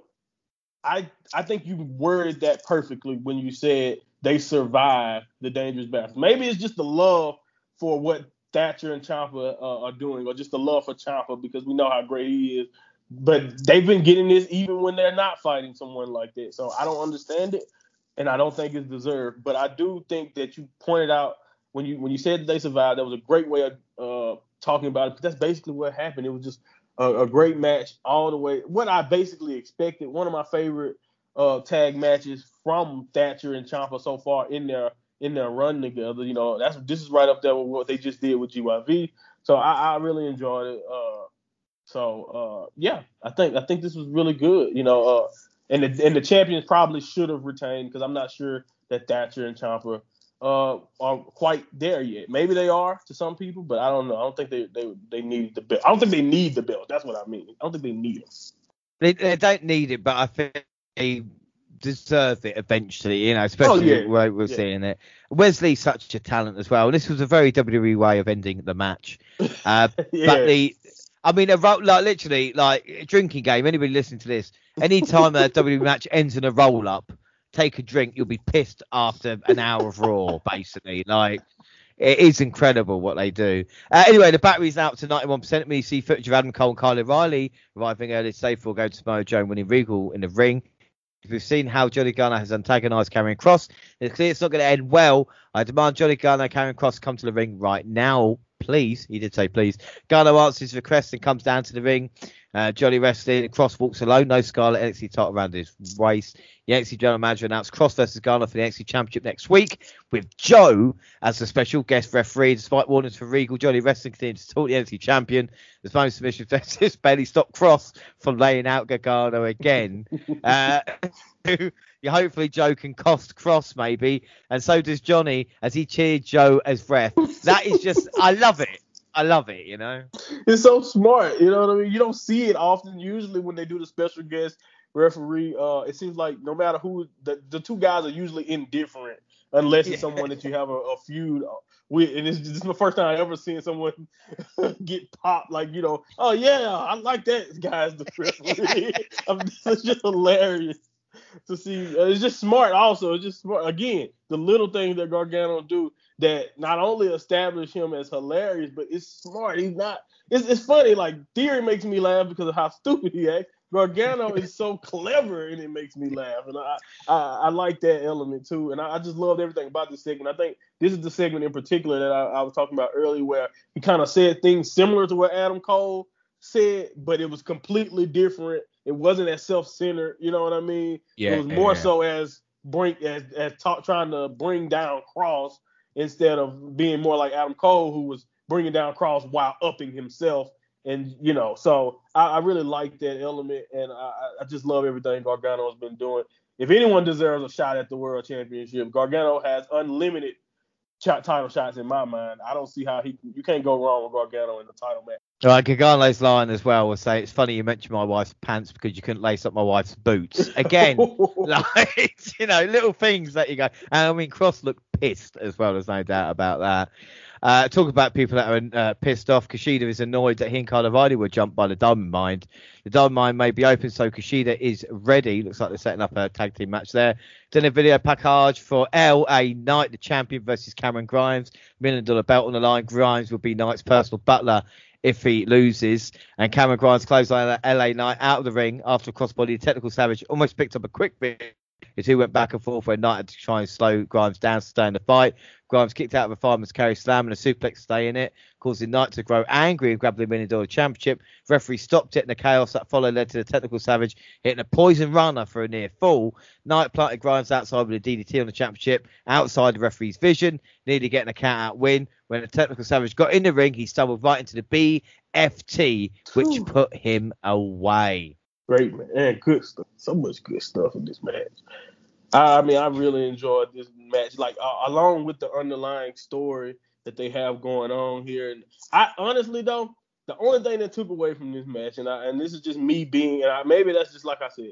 Sometimes you realize maybe you just watch too much wrestling over the years. It is rare that the heel would end up being the butler in that scenario. If you see what I'm trying to say or in, or get the, the embarrassing thing. It is it can happen, but I think in this point in the story, I think it was it was no way that grind. I mean that uh Knight was gonna lose that match. So you know, I, I, that's just from my thought process because it's just too early in the story to have to embarrass the heel. And uh, but the babyface, oh yeah, of course. And, and uh, either way it goes, though, I thought the match was great, and it was the right amount of heartbreaking because again, I can't believe that scumbag LA Knight, you know, you know, got out of you know got out of you know losing this championship again to grind or losing to grind again, and I thought that was another uh, great element. Yeah, I think that, that the reaction when Grimes wins will be spectacular. This is one of the best yes. stories this year, and Grimes is so agile. We we touched on this in the last update, and now I've now I've noticed it. It's like you know he is really really agile. Actually, he's too confused for ages. It's classic Hill versus babyface, top facials and selling. Also love the story with the belt outside as well. Because you're thinking, oh, we didn't get it out of the way properly. No, it was set up to be used later. And then I said, I hope you bought your plunger. I hope you bought your cleaning products. I've got a lot, lots of work for you. Uh, backstage, Kai and Gonzalez are angry at Blackheart and the Moon. Ember's a little blug up won't die, and Shotzi green hair troll doll were put on a shelf before. Next time it will be for good. And then the NXT Breakout Tournament competitors. We're going to see who's going to be the next breakout star. We've got Trey Baxter, Carmelo Hayes, Andre Chase, Josh Briggs, uh, Ikemen Jiro, Joe Gacy, Odyssey Jones, Duke Hudson. And the opening round begins next week on Tuesday night with Ikemen Jiro and Duke Hudson. I'm picking Trey Baxter in this one. Uh, I picked it before I actually had made it made a look uh, to see all of them because I think technically I would have probably gone Odyssey Jones. But who are you going to yeah. go for? I'm going to I'm going to say Trey Baxter.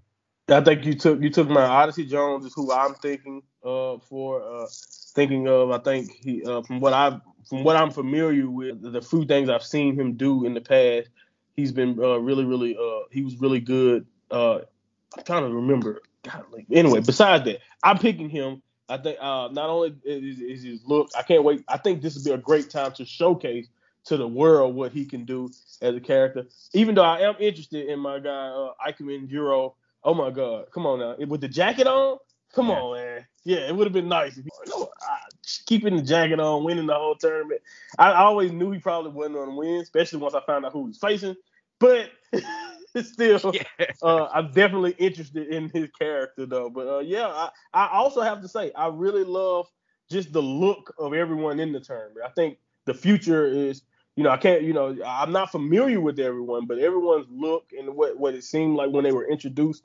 Uh, it just I, I can't wait to get to know a lot of these guys and figure out uh, what's next for for them. And you know, like we saw, they did a great job in the promo the week before showcasing just how Bronson Reed or you know Cameron Grimes. You know what I mean? A lot of people that we're talking about all the time, every week on NXT was in this tournament. So uh, I really love that element of the uh, tournament, you know, too. And I think that that make that means that makes these matches mean a lot more just based on just how much we've seen guys from that tournament been, you know, what they've been able to do. Swerve now included, you know what I mean? Grime, uh, you know, Reed, Swerve. So yeah, I, I'm I couldn't wait for the I can't wait to see how the tournament goes uh, as it continues. Well, a doubt, and the thing is as well, only one of them from the last, you know, breakout tournament is not around, and that's the guy that actually won it. ACH, you know, he had his problems with WWE. Right.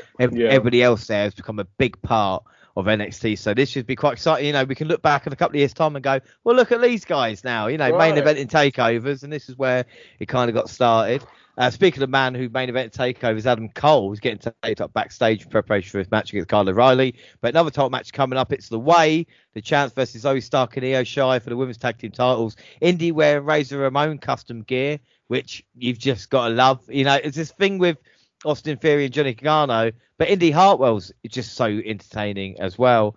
Uh, we see early this match, Indi Hartwell dumps Zoey Stark to the floor, start had a fight through, eventually get attacked to Io, who found herself face to face with Candice. The genius of Sky caught the point and picks with a tie kick and a springboard drop kick. LeRae responded by trapping Shy and Gargano escaped. Hartwell stopped start from interfering with Dexter Lumis' silence, but the genius guy rolled through to safety. The lights went out as a recent battery vignette reached percent, and Tegan Nox appeared on the ramp smiling. This distraction of the Poison Pixie Lounge start to take out Hartwell with a knee for the win. Uh, Nox sent LeRae running, and yes, in this all this going on with the shenanigans, we have new NXT Women's Tag Team Champions, Zoey Stark and Io Shirai. Uh, what are your thoughts? I was I was very very shocked because again we love the way here. Of course, I want I that reign could last forever because just like I said, they were so entertaining.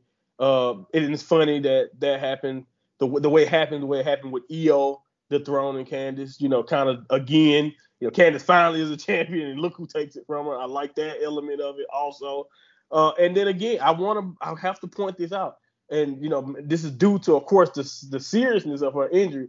I had literally for that just shows how long we've been doing this. I almost I forgot that Tegan Nox was involved with Candice LeRae before that. You know, I, it, it, flashed in my head the vignettes with the the whole, you know, and Johnny being so uh, adamant about a television.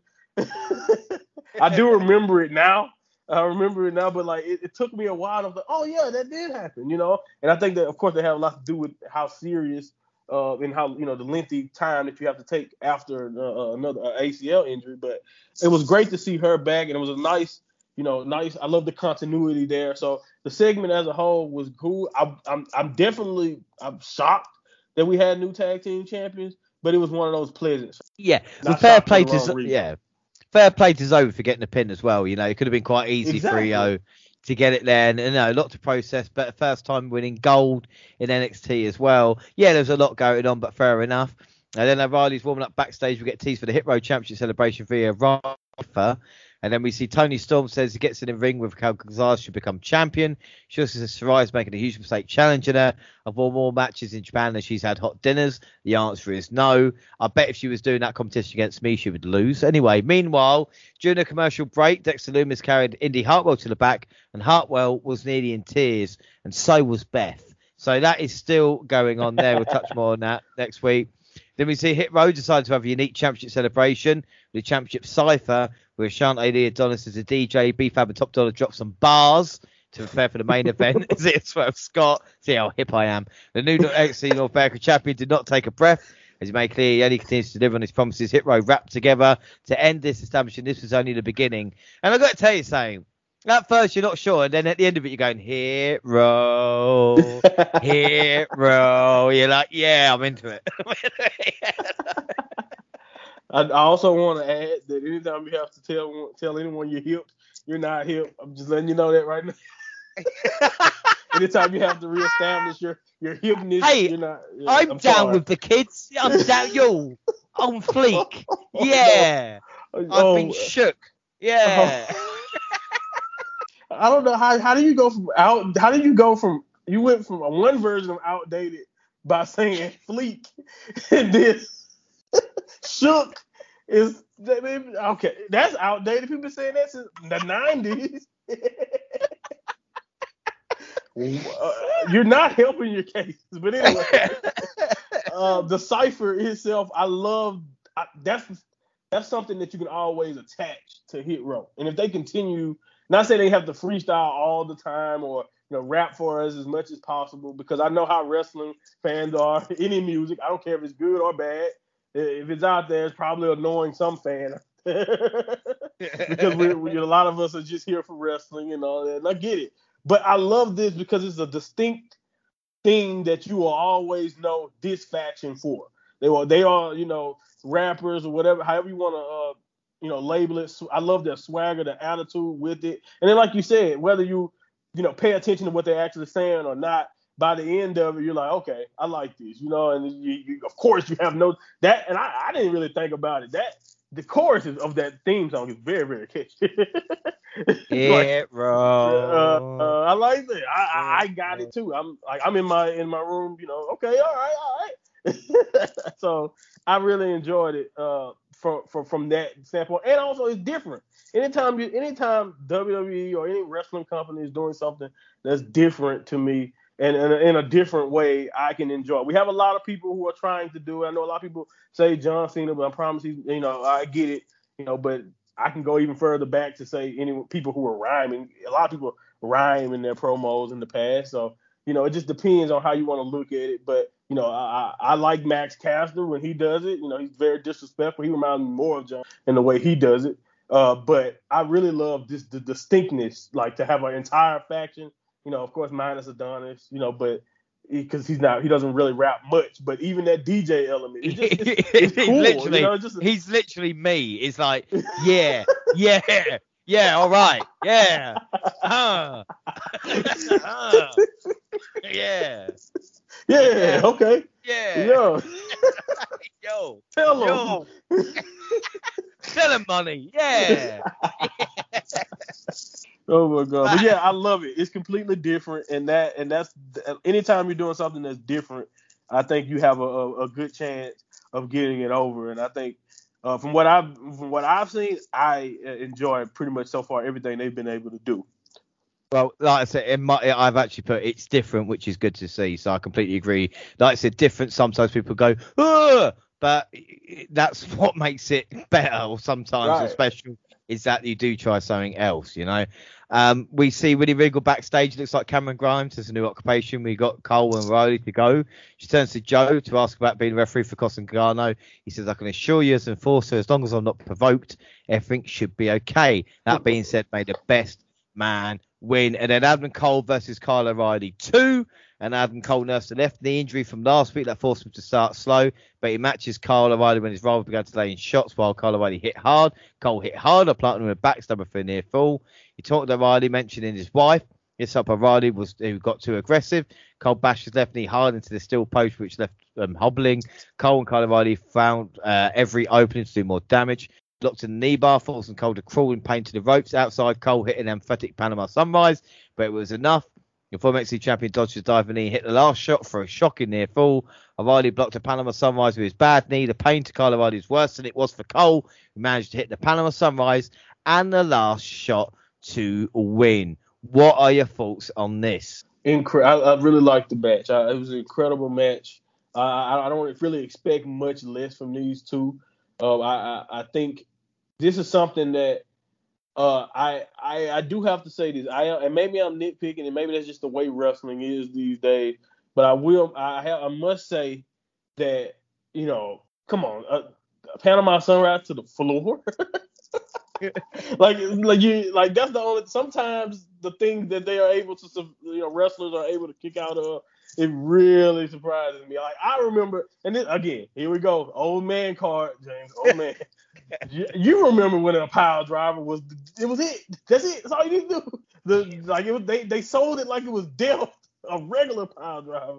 And now you get the the destroyer of, of, of some sort, the sunrise, and to the floor, and you can find a way out of it. I, you know, that that that that does kill me a little bit sometimes, or at least maybe it kills the little kid in me who just remember the pile driver being so, yeah, or you know, like a DDT. Yeah, exactly.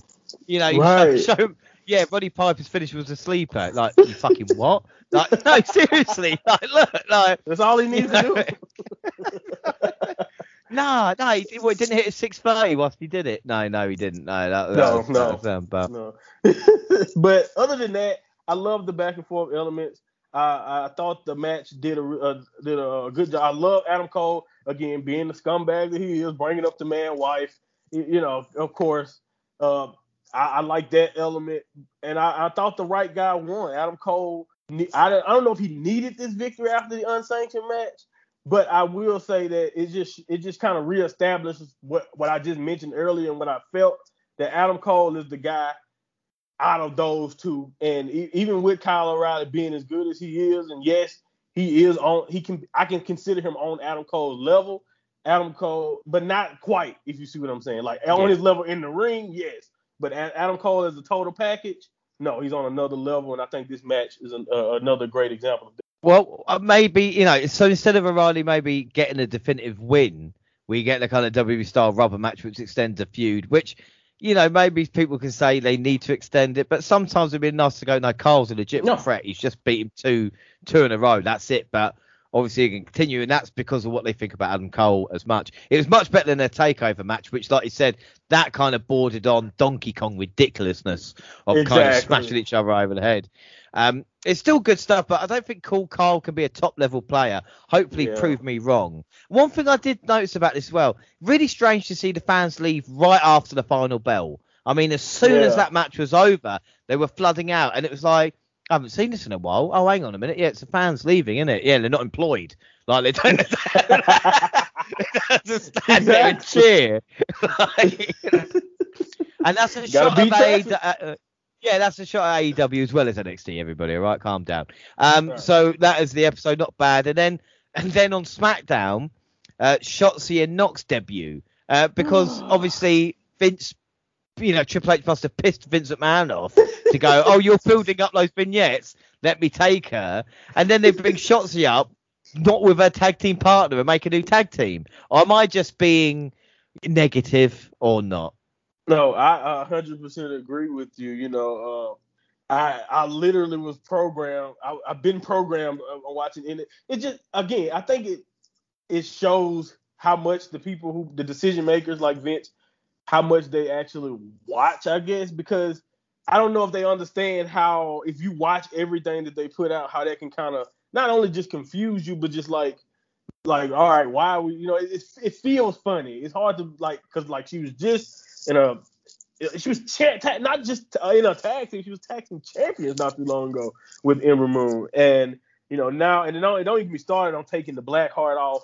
Oh my goodness, but you know it, it is what it is. That's just main roster business. I do think Shotzi is kind of in that.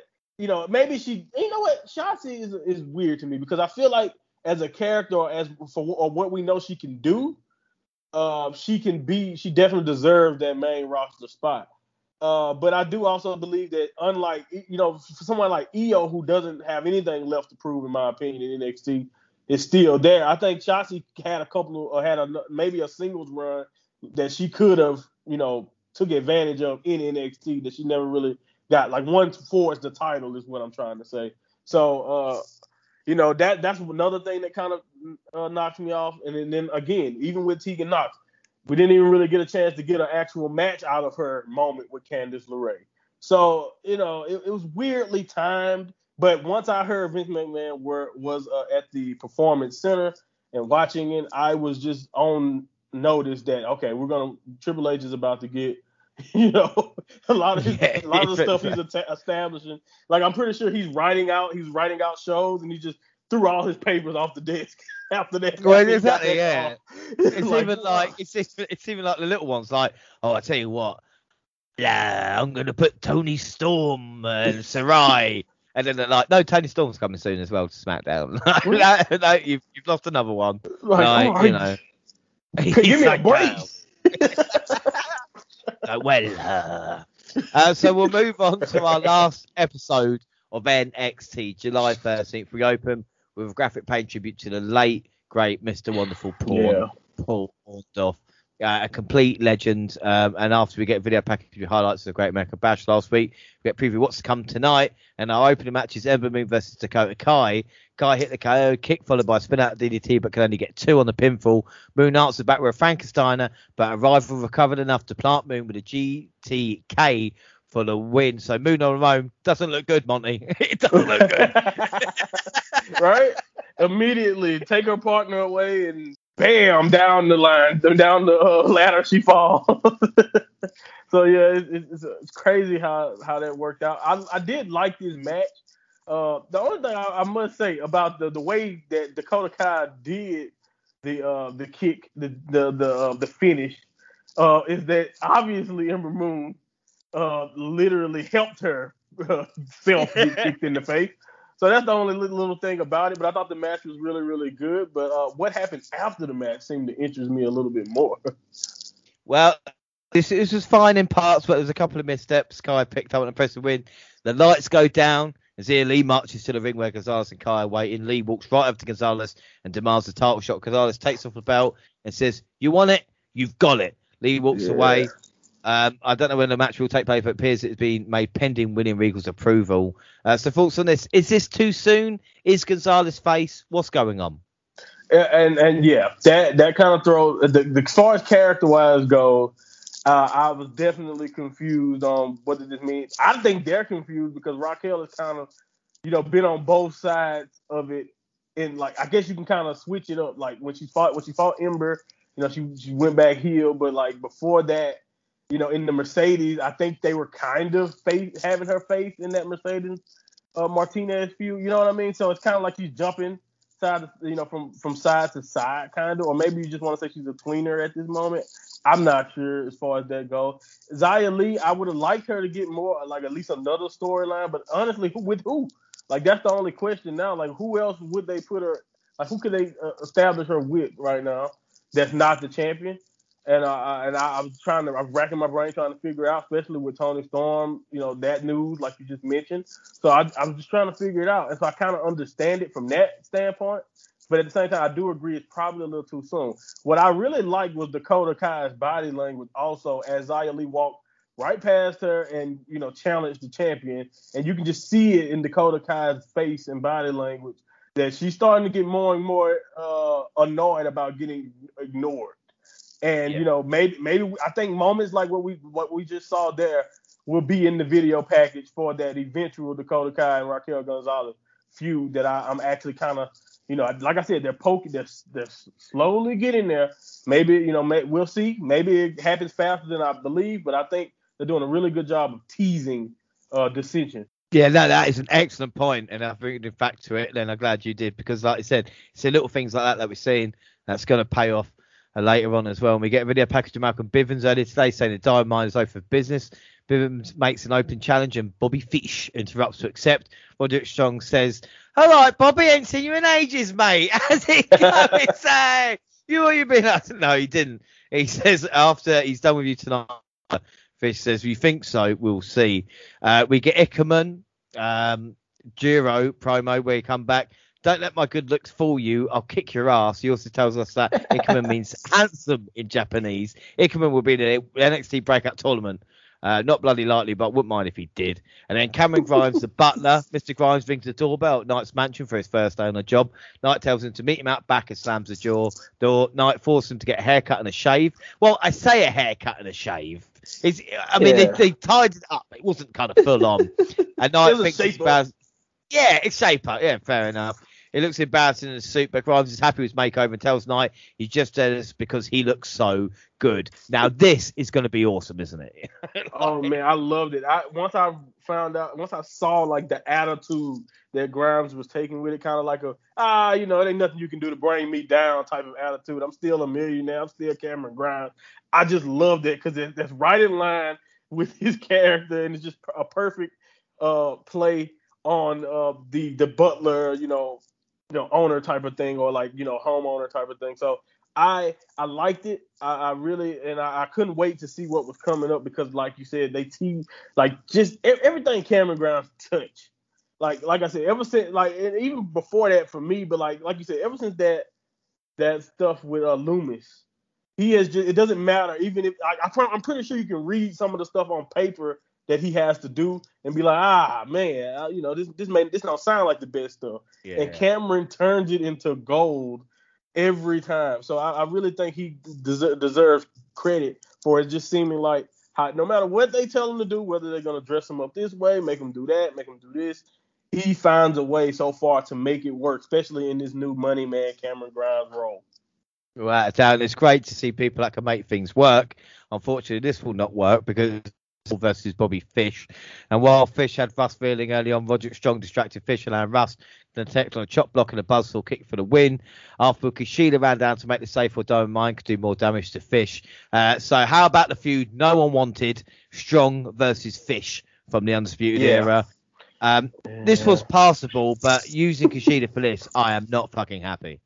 I agree 100. percent I don't I don't like it. I rather I rather they just go right into the strong. Again, they don't really need to reestablish strong at all. You know, especially if it's not any bad blood there. Like, what is the reason for him and Bobby Fish at this point to even have a like problem? Is it you guys were not included in that fallout, really? If you see what I'm saying. So I don't understand what's going on there, and I'd rather Roger Strong and Kushida just have a straight up feud. You know, I don't understand uh, the reasoning for that booking, especially when he's just coming. Again, what reason do you do you even other than the fact that they attacked Kushida first? What reason did Kushida even have to save Bobby? You know, it's just it's just weird. You know, uh, uh, placement a lot, and I also just didn't like how you know. Well, this is where I feel about it. Way to build a hype. Way to build the hype for Bobby Fish and Roger Strong having Fish lose in like under two to three minutes. You know, three minutes. Uh, yeah, I'm, oh yeah, I'm just really excited about that match against Strong when he, you know, nice. loses to the to the you know the the what the prospect. He loses to the prospect. so yeah. in three minutes. So like I, I, I don't know. I don't know. It was weird. No, it doesn't look good for Fish. But we go backstage to Samoa Joe giving Karrion Kross the rules: protect yourself at all times, obey Michael Myers at all times. Do you understand, sir? I said, do you understand?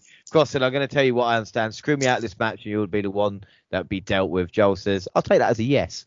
Uh, we see the way arriving early, but Indi Hartwell stopping for some friendly advice about Dexter Lumis, me with Beth Phoenix. Sometimes in You've just got to take a chance.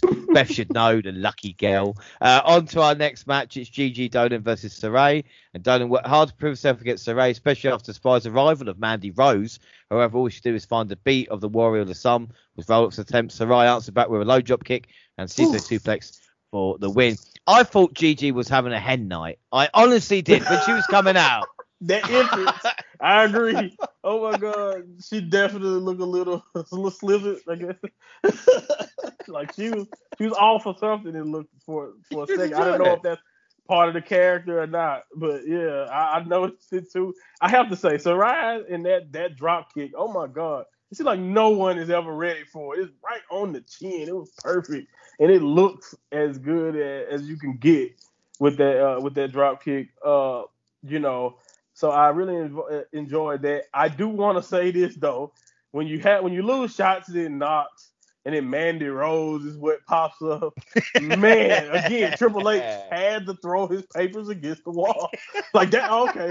So I give you that, and you give me Mandy Rose to work with. Okay, that's a fair trade to you, huh, old man? To be okay. fair, to be fair, at least it wasn't Dana Brooke. You know, like look. oh, God, yeah, well, Oh, yeah, fair. well, fair. negative. That's fair. But That's very fair. we've given we've given praise to uh, Xia Li. We've given praise to obviously um, a lot of women here, but Sarray maybe needs a little bit of work on the, the kind of character and the development that we're seeing. Oh, yeah. At the moment, but it was an okay match. And then Santos Escobar promo. He said Swerve is a winner, but he's very unlucky because he's got the one thing I want from Bronson Reed. He's a guy that flunkies mock the hit row cipher.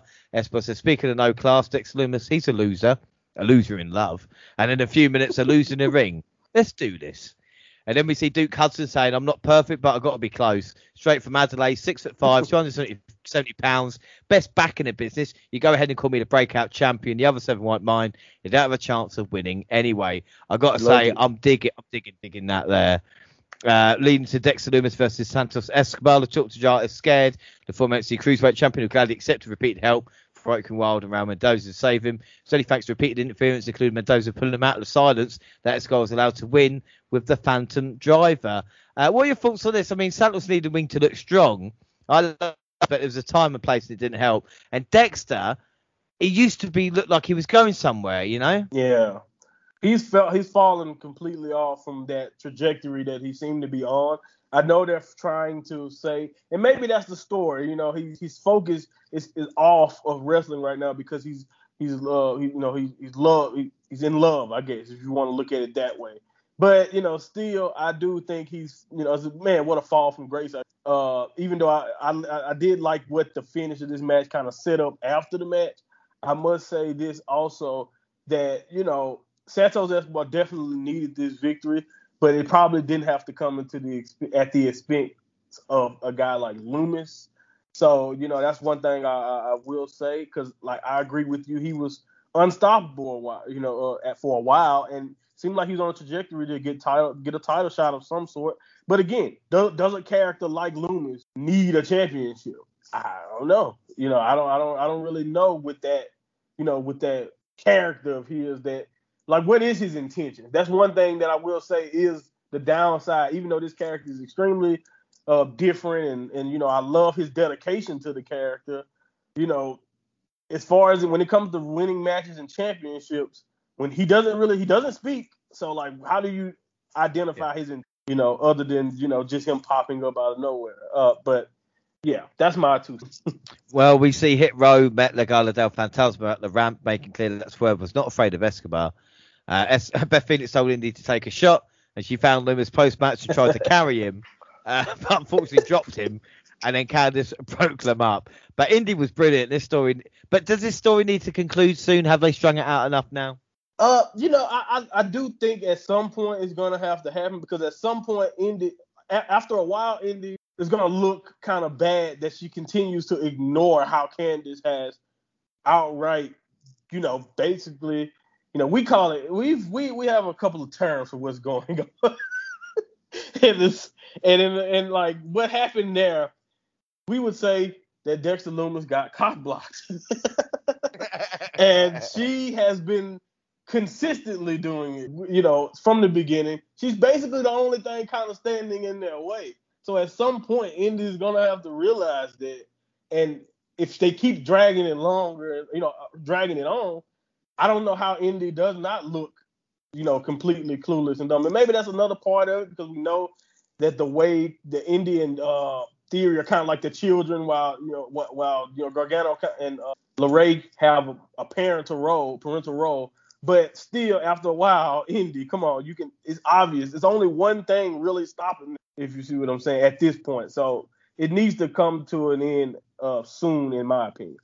Yeah, I would have to agree with you there. Well, Wade Barrett interviews Kyle O'Reilly, and O'Reilly says, Wade, you know losing is part of what we do. Losing is part of life.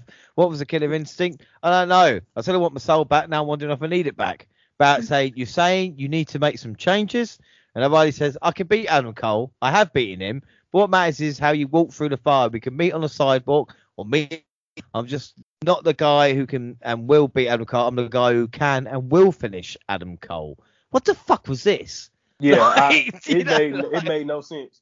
I I absolutely hated this segment. It's it's rare though. Like I, they usually do a really good job in those interview segments of making, you know, uh, uh, highlighting the wrestler's intentions or making you know what makes sense. And this is a this is a big, not really a big moment, but it is kind of important for Kyle O'Reilly to establish himself uh, in a way to where it makes sense. Because again, like we said, this character of his, they're, they they obviously think of him more than I think a lot of us who are watching think of Kyle O'Reilly. So in a promo like this that is just confusing and it doesn't like you've beaten them, but we all like no, you really you beaten them, but it didn't really count. You know, he he still has your number, so like it it just didn't make sense. I didn't really like it at all. And honestly, part of me is just like I think you mentioned it. I was just like, can we just go ahead and just all right, it's okay. We can say Adam Cole is better than Kyle O'Reilly, and Kyle O'Reilly still means something as a wrestler. He's just not as good as Adam Cole. We can leave it. I think it'd be better off if they just let Kyle O'Reilly does do something uh separate from Adam Cole and establish himself in, a, in another way. You know, because yeah. he's just he's obviously not on Adam Cole's level, and this promo didn't really help. No, I completely agree with you. It just didn't make a lot of sense for me. Uh, but we move on and LA Knight tells Cameron Grimes to mow his lawn. Grimes said, Do you think this is a big lawn? No problem. Wait until I get on that bush hog. Knight tells him, No, you're not going to do it. You're going to do it with this little push mower. Uh, Grimes said, It should be a problem. My grandma used to chase me all through the arborist thing. Knight said, Just get it done before I come back. Grimes says, No problem, sir. Meanwhile, Indi Hartwell tries to carry uh, Lumis to the back, as we said. Chip to the rank fell on top, trying to kiss him. And then the NXT breakout tournament, Duke Hudson versus Ikemen Jiro. And of course, we said Hudson from Adelaide, Jiro House from Tokyo, Japan. Hudson was overconfident early, and Jiro took advantage. He sent Hudson reeling out the ring, following head account to raise his edge. However, Hudson's power was too much for his rival, who fell to the boss man slam. Yeah. And what were your thoughts on this? I, I like the match. It was, it's about what I, I did expect. You know, I, I did not really expect Ikemen to survive this match.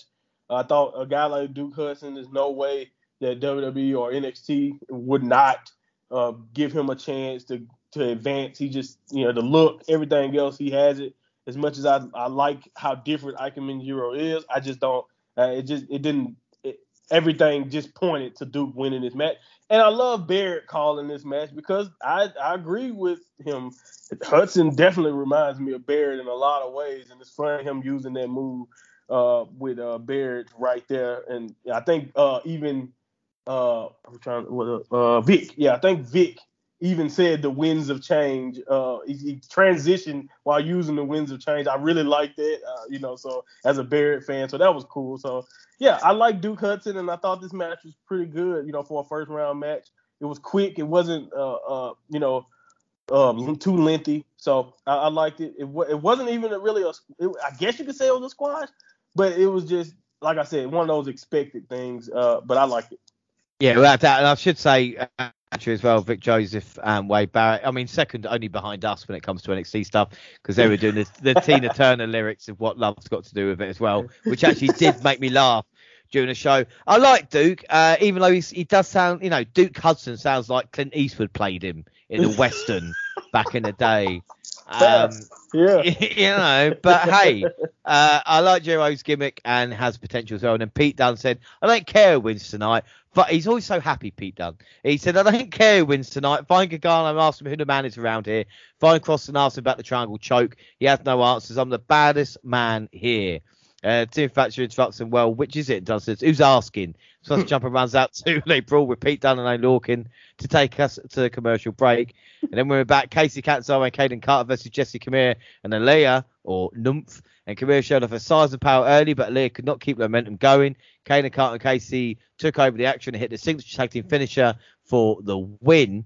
Um, thoughts on this, Aliyah never wins. But then we see Robert Stone put Aliyah back to her feet and she slaps him. What's wrong with you, Aliyah? And she says, I helped you more than you've helped me. I've done more for you than anyone. She gives another slap, slap that sends him flying across the ring and lays him with her fists and knees. Stone tries to crawl away. She hits a running kick to the gut, kick to the head and jumps on down to celebrate. She blows the light and the crowd a kiss and leaves on her own. Uh, I think that's the end of this team. And here comes Franky Monet to rub salt in the wound. She gets right out to Jessi Kamea, and Kamea leaves with face off and just says, just go. Just Um, go. Good old nymph, eh? Fair play to her. She finally got a moment in NXT. Oh man, I, I must say, as much hell that I, I feel like I give her with every appearance, it was it was kind of cool to see her have that moment and have a, have the crowd behind her, and you know you could tell that she even enjoyed. I think she even did like a really happy like little small jump before she exited the ring. Like she was she was literally you could tell she was visibly uh excited by that by that reaction. Like she couldn't even believe it in a way. Like it was it was cool, a very very cool moment for her and I I'm- I have to give her props. It was executed well, even you know, even though that you know they they lost again. I must say I was very very I was kind of confused by the end though, like with uh Franky. Yeah, I understood she was taking Jessi, but with Robert Stone following them alone, I was like, oh, so she taking both of them? Like, just like what's going on? Like, is he just he told her to just go, but he followed. So I was just I was confused, but uh, it, it worked out. I thought the segment was cool. Uh, honestly, this one thing I will say. She said she helped out Robert Stone more than he helped her. I think neither one of them helped each other at all. there we go. well, about to say, it's like with the Robert Stone thing, it's like the girl who dumps you and you just follow her around watching her with a new partner. I Robert Stone's going to be like. Remember the good days we had together. Anyway, Samoa Joe's backstage talk to the way. Protect yourself at all times, and two, obey my commands all the time. Garlo says, All you got to do is count to three. I'll handle the rest. They offer him a free t shirt and a chance to hang out. He gets disgusted and leaves. But then Pete Dunne stops Joe and, of course, stares a hole in him. And then we go to commercial. He shrugged. He shrugged. Don't forget that shrug. He shrugged. As well. I mean, mate, that match, I cannot wait. Anyway, and all they've done is stare at each other. That's right. what I love about it. Of going, they've for four weeks of build. What have they done? Well, they've stared for now, but you know, uh, yeah, you know it's coming. Well, Grimes is lounging by the pool with a drink, and I said I'd be butler, but I'm also a millionaire and I know how to delegate. Good job, kid. He had a kid mowing the lawn for him. Knight says, when I demand you to do it, you do it, not some kid. The kid comes over and says the job's all done. Grimes tries to pay him $500. Knight won't let him and knocks the money out of Grimes' hand. The kid kicks Knight in the leg while Grimes tries to clean up the spilled money with the kid's rake. He bumps the injured Knight into the pool. Knight sputters, You did that on purpose. Grimes says, Can I get you a towel? sir. all all LA Knight needs to do was when he fell into pool was to go, oh boy. oh my goodness, that's a great yeah. It was it was perfect. I love this segment. It was really really good. You know, I, I love that dynamic. I think they're even noticing how good or how much chemistry Knight and Grimes seem to have with each other. They play off each other really well so far, uh, and, and, I just I can't wait to see what else happens. Like it's just almost a weekly, like it's just like you just said, like you're just looking for the what what happened, what's happening next, what hijinks is the Butler version of Grimes gonna uh, get up to next week. I can't wait to see what happens next, and I think they they do a really good job of playing off each other, and it showed in those vignettes uh, on NXT this past week. Without that, we see Carl headed to the ring where he was done with O'Reilly. He took Samoa Joe by saying no one, including Samoan uh, submissions, was banned after facing. Bronson Reed arrived and body checked Cole out of the ring uh, and said that this is his golden opportunity to face him. And Joe glared down Cole on his way to the ring to prepare for the main event. Uh, so Bronson Reed looked like he was going to be called up, but he's got a match with Adam Cole. Does that make a lot of sense for now? Uh, yeah, it does not make too much sense to me. And it also I didn't I also didn't I get it, but I didn't really like him uh kind of like kind of shrugging off losing the belt and saying, ah, but you're Adam Cole, you're my golden opportunity. Well, how much did that North American title actually mean then if fighting Adam Cole can be more and maybe that mean maybe he meant golden opportunity to get back on the right track. But you know what I mean? It still kind of sends like, like okay, all right. Then again, I don't like him not chasing Swerve after it either. So it just shows that you know they didn't really know they don't really know what to do with with uh, him because of the call up possibility. And you know, uh, but I, I think him and Adam Cole will have a, and nothing I know with those two, they will have a really good match. So, I mean, that's a good thing that we can get out of it. But yeah, it didn't really make a lot of sense uh, at all. No, well, Franky Monet is now leading Robert Stone and Jessi Kamea around like they're puppies.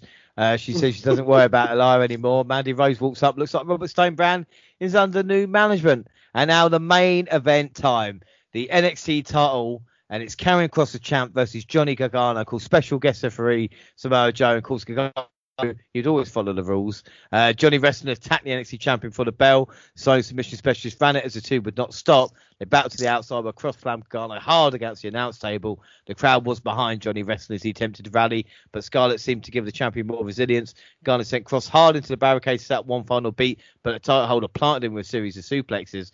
Rolling through the pain, Gargano looked to the Gargano escape, but Kross powered him up into a Kross Jacket. The challenger barely made the ropes, and Joe had to pull Kross away. The champion attempted to smash Gargano, but it still stairs as Joe again got in the way. As Kross and Joe argued, Gargano hit a suicide dive into a DDT, followed by one final beat for a near fall. Kross answered back with rolling elbow to the back of the head, a trio of power bombs, and a Doomsday Saito.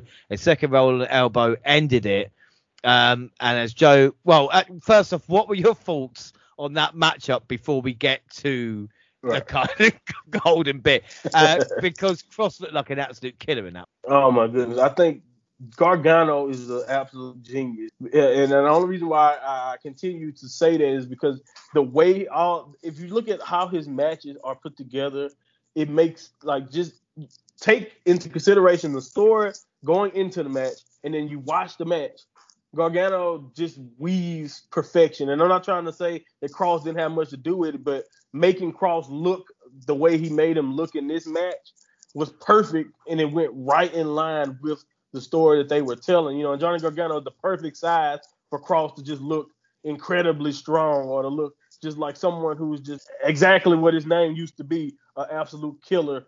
And I think this match was really, really good. I, I love what both guys did, but it just again, who's the common thread in matches where you're just like, man, I love what they did, athletic wise and story wise. And Gargano seems to be pretty much in almost a lot of those matches. So as much as I love what Kross did in this match too, I think Gargano's selling and the the spot selection that they use and how it just it, they played off each other perfectly.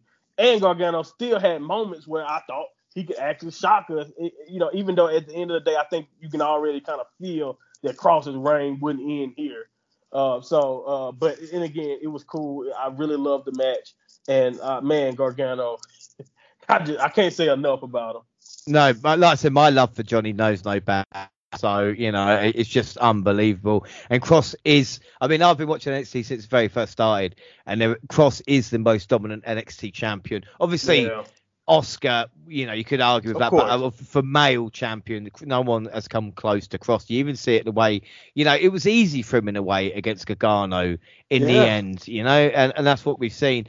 But then as Joe uh, lifted the arm of Karrion Kross and handed him the NXT Championship belt in celebration. They had a little bit of argument, argument. Scarlett got between them, and as Joe walked off, Karrion Kross attacked him from behind, locked in the Kross Jacket, making the NXT enforcer pass out in a visual that you know, uh, you talk about a picture can tell a thousand words.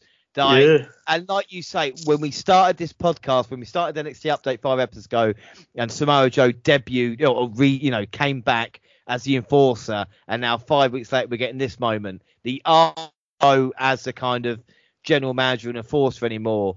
I mean, he's not going to be that when he looks for retribution. No this this sets up so much, doesn't it? You know. Oh yes, he finally. You know, it's enough. You know, it, it, like you said, everything that we've been talking about throughout this episode right here of like the stare downs and the, the stuff with Adam Cole because Adam Cole still had things to say about Joe in his promo uh, before Reed interrupted you know, and then you have uh, the, the elements, of course, with Kross here.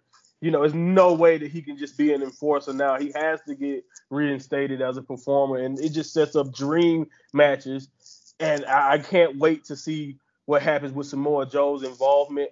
And like you said, the picture, the imagery of Kross choking out the guy who cho- who's known for choking out guys, choking out, you know, Samoa Joe with you know, Kross Jacket looking so similar to the clutch is just a perfect element also that because you know how many people can say they put Samoa Joe to sleep? You know it's just it's great. It's a great i just love how much it's just a great starting point for a lot of possible special encounters coming uh, you know down the line. And also i have to say this too Karrion Kross, it's again little things while he choking out Samoa Joe, the little things he was saying, like, come on, Joe, yeah, you know, all, I just I love it. I love the the trash talk because again, how many people have ever had Samoa Joe in that position throughout his career? Not many, you know, and uh, it, it's just oh man, it was beautiful, beautiful stuff, and uh, and like you said, it sets up so much, and that's the best part about it. That the the we have endless possibilities for what Samoa Joe could be doing uh, and what you know his and who his involvement will be with. Without a doubt, you know, I think it's incredible. Now, before we wrap up with a couple of questions we always ask, we should say better news. Nymph has been traded for Mandy Rose. I don't know who won in that trade. Um, but question I always True. ask you, I don't know, what are your thoughts on NXT this month? We've just watched five episodes. Of course, the Great American Bash involved. What have, what have you thought of it? Is it as good as it ever has been? Because I think this month it's shown, you know. Oh, I think especially in a lot of the storytelling with the Grimes and uh and uh Knight stuff with with what like you said what with Kross and the, with bringing Samoa Joe back. I think they're they're they're really hitting their stride, especially in a storytelling element. Maybe it may not be the same level of in ring work consistently that we're used to, and maybe it's not everything don't make the same amount of sense as it has uh like like I said, if you want to say it's falling off a little bit than what was going on maybe you know, la- uh, you know, toward the end of last year or like earlier this year, I, maybe I can understand it. But I think there's a lot of good around those, you know, faults that we can find. And I, I really been enjoying NXT. It's been interesting uh, to keep up with this, you know, as, as as I've heard people call wrestling those male soap opera. I I have to catch my story every week, and I think NXT gives me a good fix. And always another thing, they always has me like, okay, I can't wait to see what happens next week. They do they're really good at that in, in their main events, making you be like, wow, okay, what's going to happen next week. The thing is, as well, about NXT update, and one of the reasons we've done it for this amount of time that we have is, is yes, week in week out is sometimes good, you know, because you want to review it or look at it straight away. But it's when you can isolate and put it into like a four or five month, you know, capsule, so to speak, and look at what happened there. And it's weird, like you said, from the last in your house to up until now, because we know the next month of NXT is going to be completely different because of what happened finishing on this show. So right. it kind of it, it, sets it up as well because you're thinking like, well, what are our hopes for next month? You know, and like I said, we're, we're four episodes to go from where we were last time round. Like I said, anything could literally happen now. You know. Exactly, and I think anytime so far, and just like I said, what why do we what do we love the most? Like sometimes I look back at Attitude Era times and I like, you know, it's some stuff that maybe that was it's it's definitely some great stuff, but it's also some stuff that hasn't aged too well.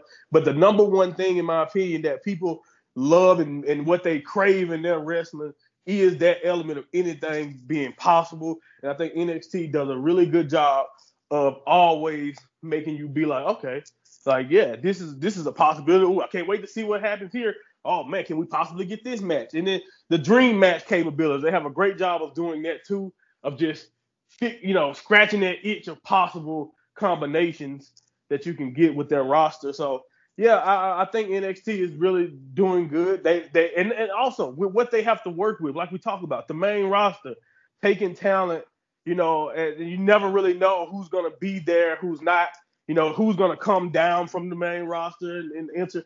That element also helps out NXT, in my opinion, as a production because, like I said, it's that element of like, okay, I'm watching NXT. What was, you know, what's what's to surprise me this week or what's to happen? Like every, you know, even the squash matches you have to pay attention to. Like I don't know this person, but hold up, they can shock a Toni Storm like, like we had a few weeks ago, a few months ago or whatever, you know. Now, so like I just love that element the most about NXT, and that's what keeps me coming back. And they make these updates very, very fun.